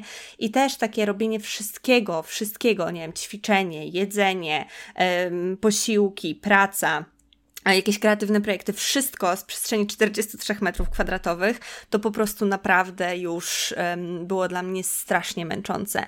Także bardzo też um, i, i, też myślę, że właśnie tak jak mówisz, też to doświadczenie e, życia w innym kraju, gdzie też nie możesz sobie nawet po takiej pracy zdalnej wyjść z przyjaciółką na kawę, pizzę, cokolwiek, czy nawet po mhm. prostu posiedzieć, pooglądać głupi serial, bo po prostu nie macie do siebie fizycznego dostępu, to też musi być trudne, więc, e, więc więc cieszę się też, że o tym mówisz, bo to jest na przykład u mnie taka wątpliwość, bo oczywiście też rodzą się we mnie różne pomysły o tym, w jaki sposób organizować sobie to życie zawodowe, dużo o tym myślę, mm, ale jest to taki aspekt, który mocno biorę pod uwagę, czyli ograniczenie kontaktu z osobami, które są dla mnie w życiu bardzo ważne. Także na pewno jest to też coś, co będę brała pod uwagę, mhm. ale też super jest to, co powiedziałaś o tym testowaniu, czyli że nie musimy od razu jechać na 8 miesięcy, nie musimy się od razu przeprowadzać, ale można na przykład spróbować takiego workation na miesiąc, mhm zobaczyć, jak się człowiek odnajduje.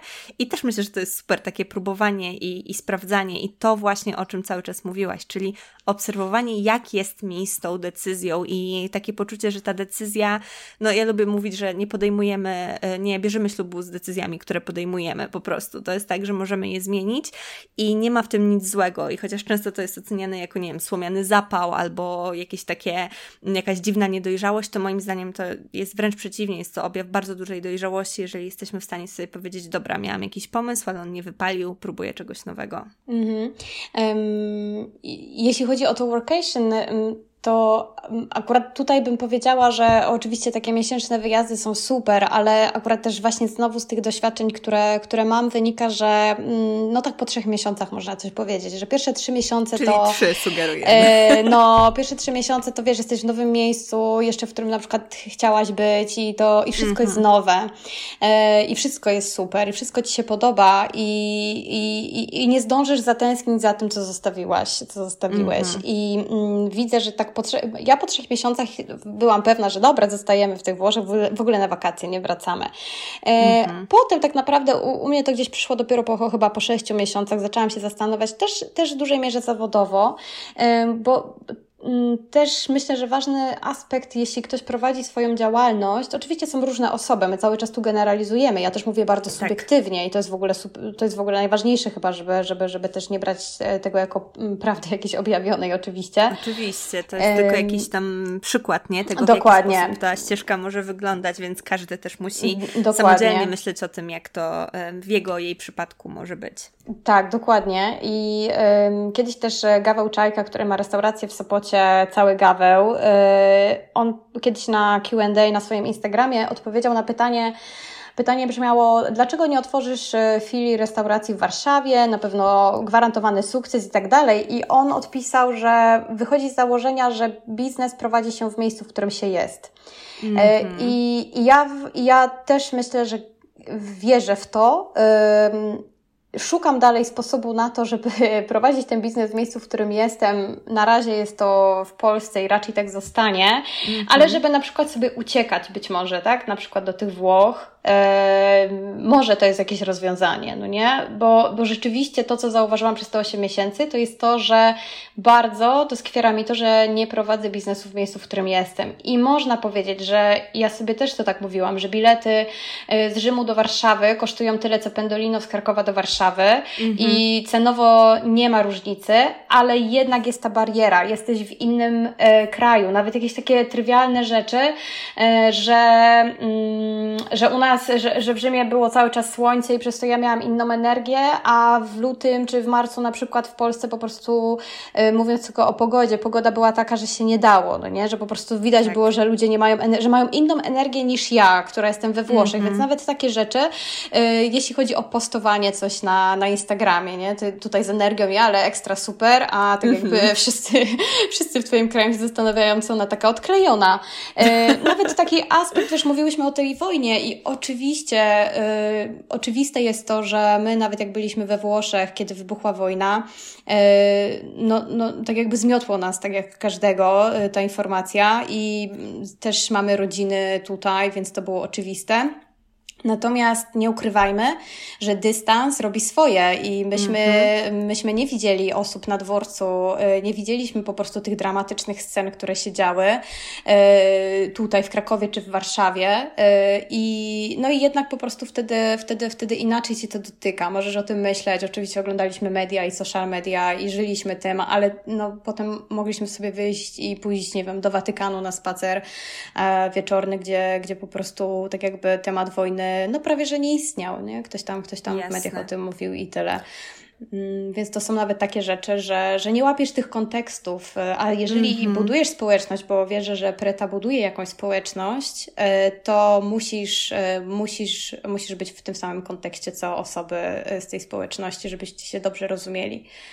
Super, to jest bardzo, bardzo ciekawe to, o czym mówisz, bo wydawałoby się, że kurczę, praca online przecież równie dobrze mogę wykonywać ją z Warszawy, co z Rzymu na przykład, nie? Mm. Że niby ym, tak czy inaczej siedzę we własnym domu, przy własnym biurku, ale że te konteksty grają taką dużą rolę i nawet taki podstawowy kontekst, właśnie jak poziom energetyczny, e, w zależności od pory roku, mm, to może być bardzo ważne i też myślę, że mm, to jest to jest też coś takiego, co ja u siebie zaobserwowałam w kontekście wojny, że ten dystans, kurczę, to poczucie dystansu dla mnie było, e, tego bliskiego dystansu, było druzgocące. Mhm. E, tak jak słyszy się o różnych tragicznych wydarzeniach na całym świecie, tak w momencie, kiedy to jest wydarzenie, które bezpośrednio dzieje się za granicami Twojego kraju, to ono jest czymś absolutnie zupełnie innym. Tak przynajmniej ja to odbierałam, więc też miałam podobnie, w sensie odbieram to, e, o czym mówisz, właśnie też na taki sposób. I my pojechaliśmy chyba po dwóch czy trzech tygodniach do Portugalii. I e, też to było dla mnie zupełnie inne doświadczenie, bo też oderwanie się od kontekstu polskiego sprawiło, że ja byłam w jakby du- zupełnie innym miejscu w głowie.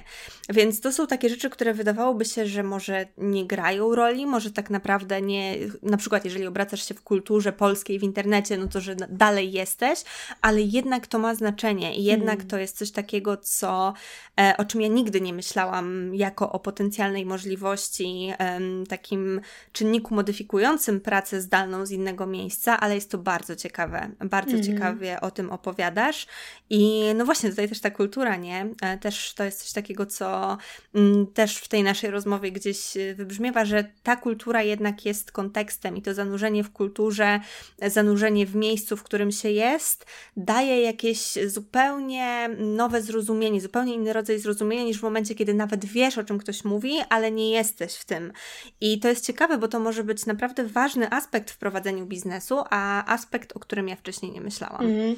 Myślę, że to jest super y, ważny aspekt i ja widzę, że to jest naprawdę bardzo, bardzo istotne. Y, wiesz, no nawet przez te 8 miesięcy oczywiście, że przeszło mi przez głowę, żeby Preta otworzyć jakąś filię Preta w, y, w, we Włoszech, ale mhm. pomimo tego, że nawet miałam na tacy jakieś kontakty do pierwszych osób, które mogłyby zorganizować szkolenia, no na ten moment nie udźwignęłabym tego tematu, bo nie wiem, nie wiem czego potrzeba. To jedna sprawa to jest rozeznanie rynku, ale druga to jest też sprawa e, języka komunikacji. Jakoś mm -hmm. po mhm. prostu tutaj dla mnie to jest wszystko naturalne i e, nawet taki język pisany, wiesz, że ty sobie mm -hmm. wymyślasz jakieś słowa, e, które budują też ten ton narracji, właśnie załóżmy tak. Preta Create czy jakiejkolwiek innej marki.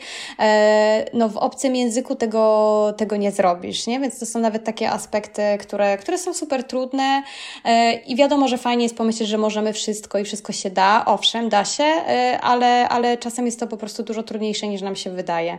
E, więc, więc ten biznes prowadzony w rzeczywistości, w której żyjemy. Wiesz, ja jeszcze zanim wyjechałam do Włoch, to ja miałam ogromny dylemat. W ogóle Kraków mi się wydawał oddalony od Warszawy, która, no, umówmy się, jest takim centrum po prostu też tej branży kreatywnej. Nie będziemy tutaj kłamać, że jest inaczej. Mm -hmm. To też mi się wydawało, że, że ja jestem miliony lat świetlnych od tego centrum i że powinna mieszkać w Warszawie. I być może tak jest. Ja y, nie boję się przyznać, że gdybym ja z Preta Create była w Warszawie od tych trzech lat, mm, to, y, to myślę, że, że wiele, wiele więcej rzeczy by się zadziało. Mm-hmm. Projekt by się na pewno szybciej rozwinął. Y, poznałabym to, co mówiliśmy o kontaktach, poznałabym więcej osób i siłą rzeczy po prostu niektóre rzeczy by się działy same.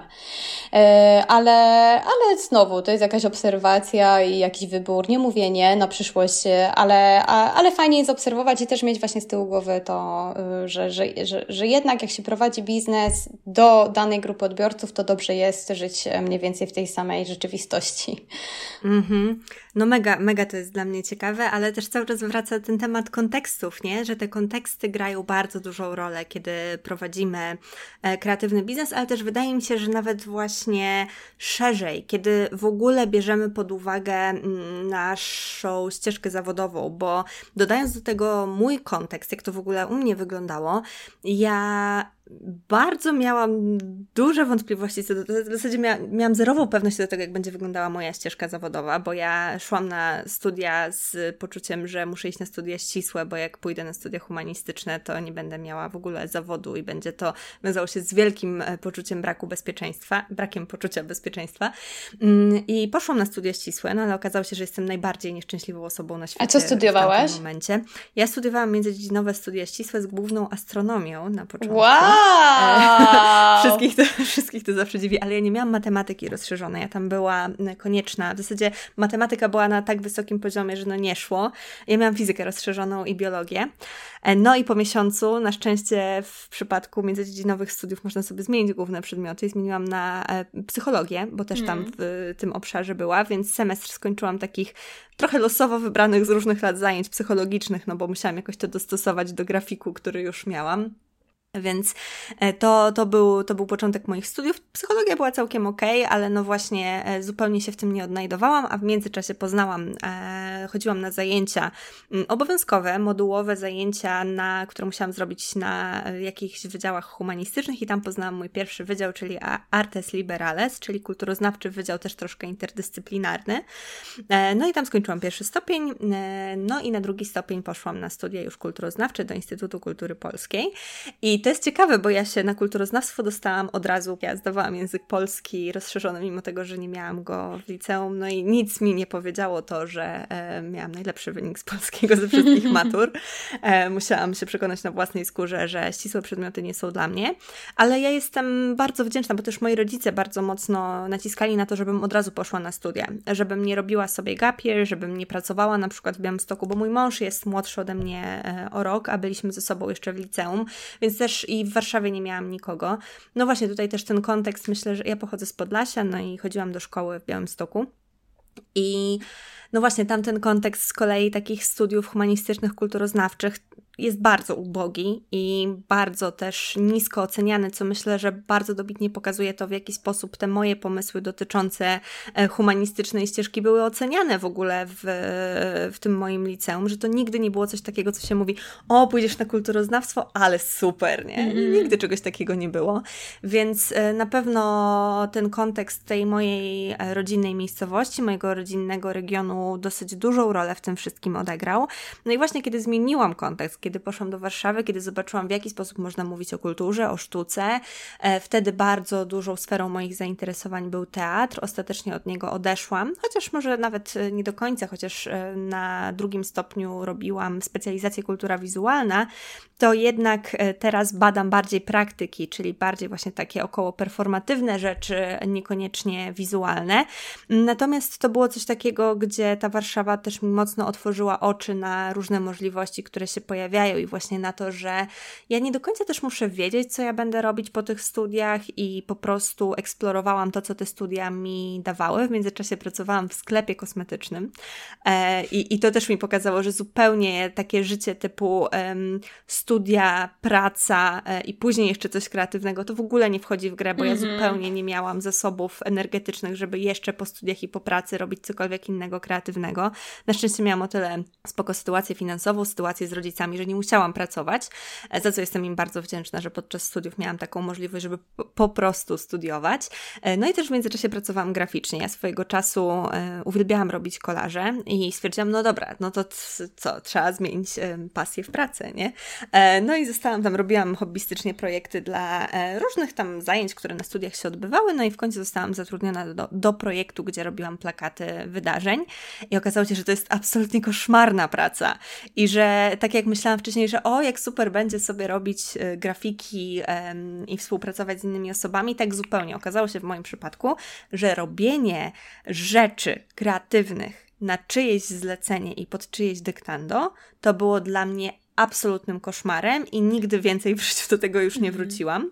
E, ale też myślę, że w ogóle w tych moich doświadczeniach bardzo dużo się pojawiało takich rzeczy, które dawały mi jasny sygnał, ja nie chcę tego robić. I to jest też super.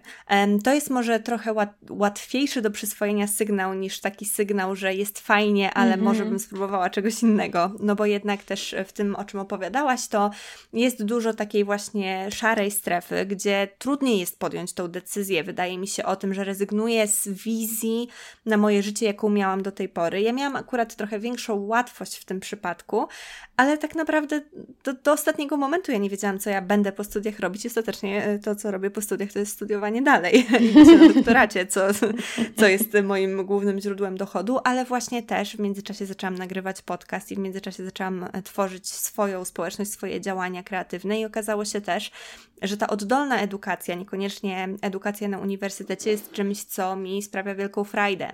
I dlatego ja mam teraz y, dużą wątpliwość co do tego, czy będę chciała zostawać na uniwersytecie, czy nie będę chciała jednak właśnie iść w stronę jakichś y, działań.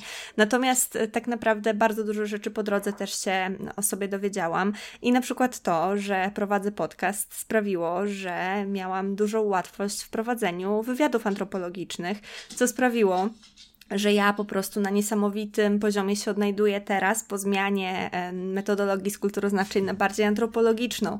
I też nie spodziewałam się tego, kiedy zaczynam prowadzić rozmowy podcastowe, że kiedykolwiek mi się to przyda na studiach, no bo kulturoznawstwo, które uprawiałam dotychczas, no to było oglądanie na przykład plakatów czy czasopism w, w bibliotece i pisanie o nich, a teraz przechodzę na zupełnie inną sferę i czuję, że to jest znacznie bardziej moje miejsce.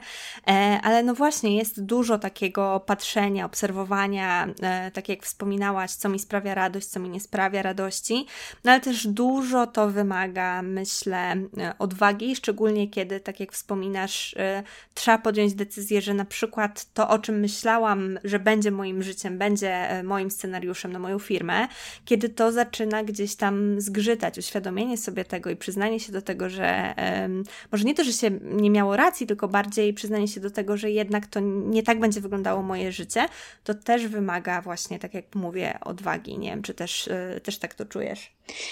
100%. E, myślę, że to też jest coś, co znowu przychodzi i z doświadczeniem, i z tym wiekiem. Nie to, żebym miała 50 lat, ale, ale przychodzi, ale naprawdę. Przychodzi, tak. przychodzi, dokładnie.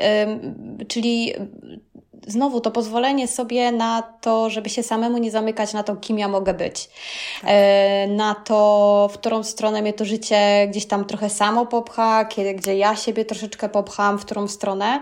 E, I myślę, znam też osoby, które, które określiły, że chcę być tym i tym i, i po prostu nie ma innej opcji. Tak. I trochę się na tym przejechały, nie? Bo tak jakby żyjemy w czasach, które się super szybko zmieniają, chociażby właśnie pandemia, wojna, po prostu to, co się dzieje, czy polityczne społeczno-gospodarczo, społecznie, y, to są czasy, które bardzo szybko się zmieniają i na pewno za 20 lat my będziemy w zupełnie innej rzeczywistości. Czy wystarczy sobie poczytać jakieś raporty y, dotyczące przyszłości i, i niestety tak jest. I, y, I musimy mieć w sobie albo wyrobić w sobie, wyćwiczyć w sobie jakąś elastyczność na to, co to życie przynosi, prywatną i zawodową. Mm. Natomiast Ty też powiedziałaś o tym, myślę, że to też jest super ważne, że czasami łatwiej e, w życiu jest odpowiedzieć sobie na pytanie nie co chcę robić, tylko czego nie chcę. E, mhm. I tutaj się z Tobą zgadzam w 100% i tak naprawdę jest, e, bo co chcę w życiu robić, tak jakby mamy tyle możliwości, bo to, to pytanie, co chcę w życiu robić, otwiera nam taki worek bez dna, ale pytanie, tak. czego nie chcę, czyli czerpanie ze swoich doświadczeń, ze swojej przeszłości i analizowanie, obserwowanie ich, czy to było fajne, czy ja się wtedy dobrze czułam, czułem e, i wyciąganie wniosków nie, w sumie do tego się nie nadaje. I nawet ja wobec siebie, wiesz, naprawdę ja przez wiele, wiele lat mojego życia myślałam, że ja będę w ogóle szefową właśnie z dużą firmą, z pracownikami, e, panią e, w szpilkach chodzącą do biura w kamienicy z dużymi oknami. I wiesz, no gdzieś ta mhm. wizja tak jakby jest we mnie dalej, ale wiem, że wiem, że to by było dla mnie fajne przez tydzień, przez miesiąc. A potem ja bym wylądowała po prostu z załamaniem nerwowym, bo, bo się do tego nie nadaje. Nie mam, nie mam takich predyspozycji i to, i to też i to nie jest to, czego ja chcę. E, w życiu, więc na pewno, na, pewno, na pewno warto cały czas sobie to analizować i wyjść może właśnie od tego, czego, czego nie chcę robić. A wspomniałaś też o studiach i o tym, że rodzice e, puszowali, żebyś od razu poszła na tak. studiach. To też jest super wątek, też bardzo często się o tym mówi, a może, a może za rzadko w dalszym ciągu, e, czyli że to jest nasze życie, że rodzice już byli na swoich studiach i oczywiście zgadzam się, że rodzice w większości przypadków, bo też nie każdy rodzice mają mądre porady i warto gdzieś tam wziąć je pod uwagę, ale to jest nasze życie. I jeżeli y, czujemy, że nie wiemy na jakie ich studia, to nic się nie stanie, jak stracimy ten rok. Wydaje mi się, że rok stracony w wieku 19 lat to jest w ogóle, to, to, to z perspektywy Oczywiście, późniejszych tak. lat to jest, to jest nic. Y, a może nam dużo pomóc otworzyć, właśnie spróbować sobie ja w tym momencie poszłabym na pewno na staże e, różne i w ogóle różne, żeby pójść na taki, na taki, na taki, e, w różnych dziedzinach i żeby zobaczyć, co nam się podoba. I do gastro na staż, i do agencji kreatywnej, e, i do, nie wiem, do policji. Nie wiem, czy można iść na, na staż. Może nie do policji. ale, ale można, można do jakiejś służb. Też, też jest jakaś droga, tak? Może niektórzy chcą iść taką drogą, ale wiecie o co mi chodzi, że, że po prostu tak. próbować i że ten rok y, w wieku 19 lat on inaczej też inny skutek przyniesie niż taki, takie potężne załamanie trochę życiowe w wieku powiedzmy 30 paru lat, że ja właściwie przez ostatnią dekadę nie robię tego, co chciałam, co chciałam tak. robić, nie? Tak. To jest bardzo ważne, bo ja też, o ile rodzice mocno mnie popchnęli, żebym spróbowała, o tyle nie kazali mi w żaden sposób utrzymywać się na tych studiach. Pozwolili mi na tą zmianę.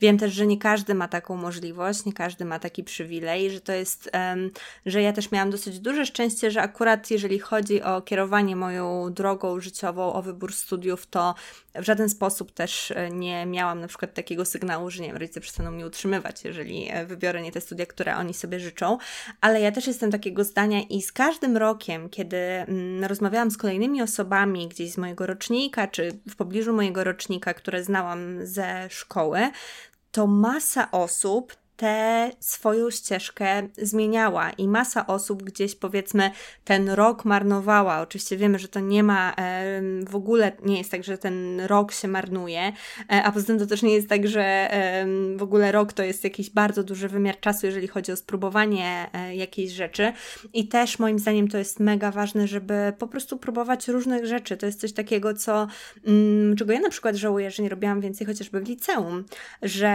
nie dawałam i też też oczywiście wiadomo, system edukacji i tak dalej, ale że miałam znacznie mniej szans, żeby się przekonać o tym, co rzeczywiście mnie kręci. Bo gdybym poszła sobie na jakiś staż, nie wiem, do labu biologicznego, to myślę, że wtedy już bym wiedziała też, że to nie jest dla mnie. Nie musiałabym koniecznie iść na te studia, żeby to wiedzieć, nie? Tak, natomiast system edukacji to też jest y, osobny temat, no nie? Że on w tak. ogóle nie zostawia nam żadnej elastyczności. System edukacji w ogóle nie uczy nas, nas podejmowania decyzji i wyborów.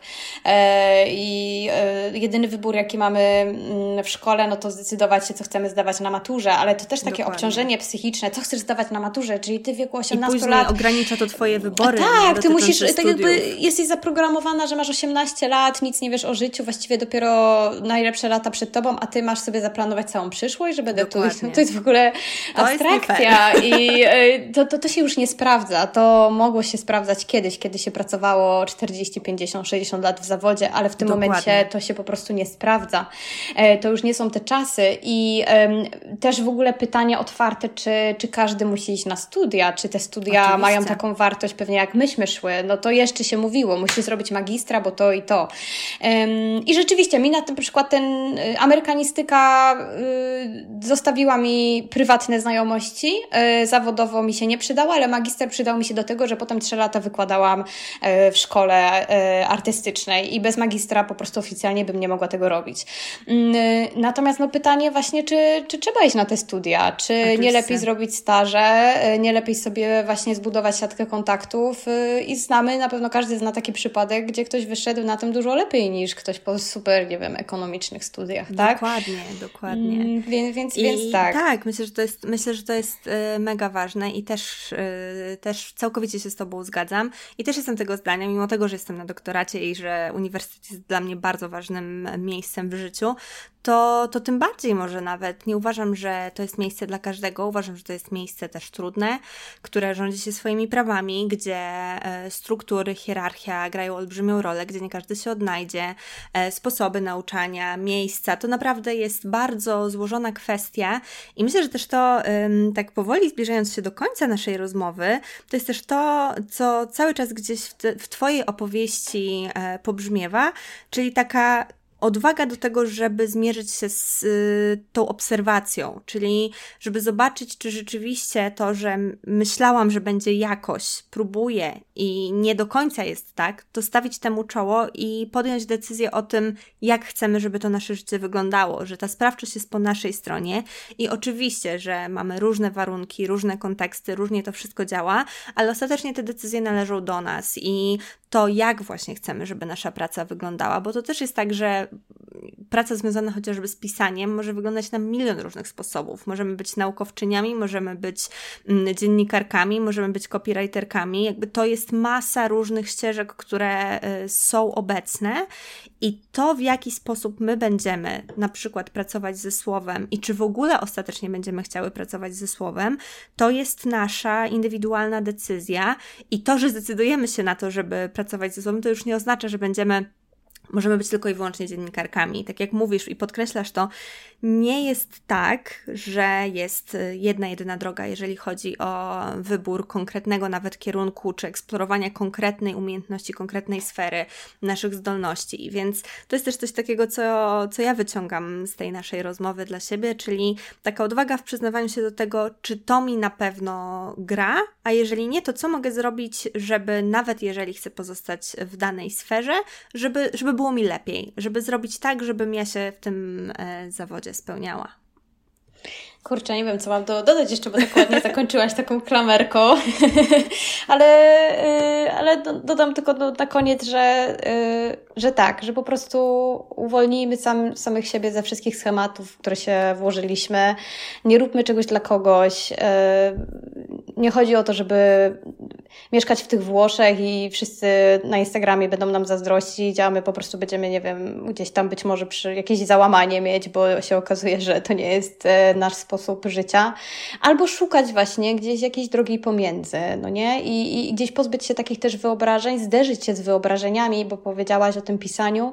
E, ja też się zderzyłam e, w swoim życiu z wyobrażeniem o tym, jak wygląda praca redaktora, a w rzeczywistości wyglądała tak, że długo nie widziałam pieniędzy na koncie za moją pracę mhm. i, i to też jest jakiś moment, żeby szanować siebie, szanować swój czas, e, swoje umiejętności i pracę. Jeżeli, jeżeli się nie da jednymi drzwiami, to być może za jakiś czas spróbować e, innymi, poszukać jakiejś alternatywy, na pewno, na pewno, na pewno się nie poddawać, no i wykorzystać swoją kreatywność, żeby po prostu znaleźć sposób e, na swoją pracę w każdym i w każdym momencie życia, bo to też ostatnio jest u nas e, tak. temat na topie. Myślę, że jesteśmy przed czasem, gdzie hasło przebranżowienie będzie bardzo, bardzo top i hot hasłem, że z racji tego, jakie czasy są, będziemy się przebranżawiać i myślę, że po prostu nie można się bać w żadnym wieku. Nieważne, czy mamy 19, Dokładnie. 20, czy 30, czy 40 lat.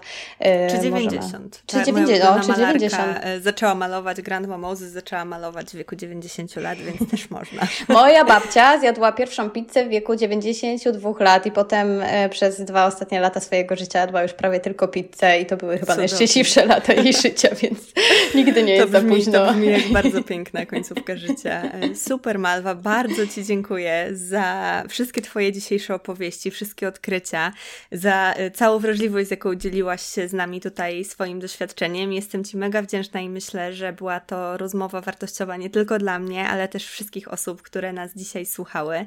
I na zakończenie chciałabym Cię poprosić o mm, wskazanie miejsc, gdzie osoby nas słuchające mogą Cię znaleźć. Yy tak, to możecie znaleźć e, mnie jako mnie e, na Instagramie jako Malwina Regina. Tak ładnie się rymują moje dwa imiona. Mhm.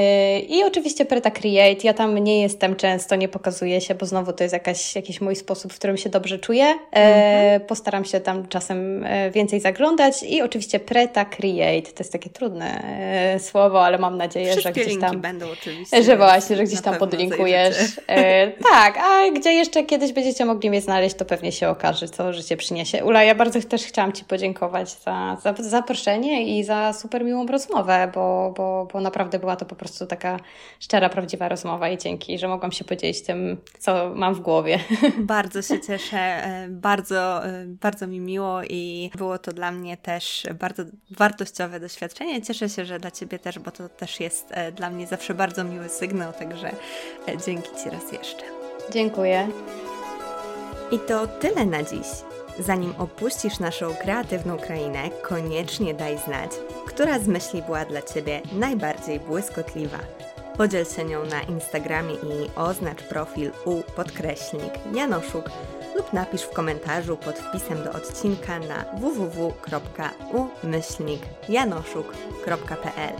Tam znajdziesz też wszystkie odnośniki i notatki do odcinka. Do usłyszenia, a tymczasem niech błysk będzie z Tobą.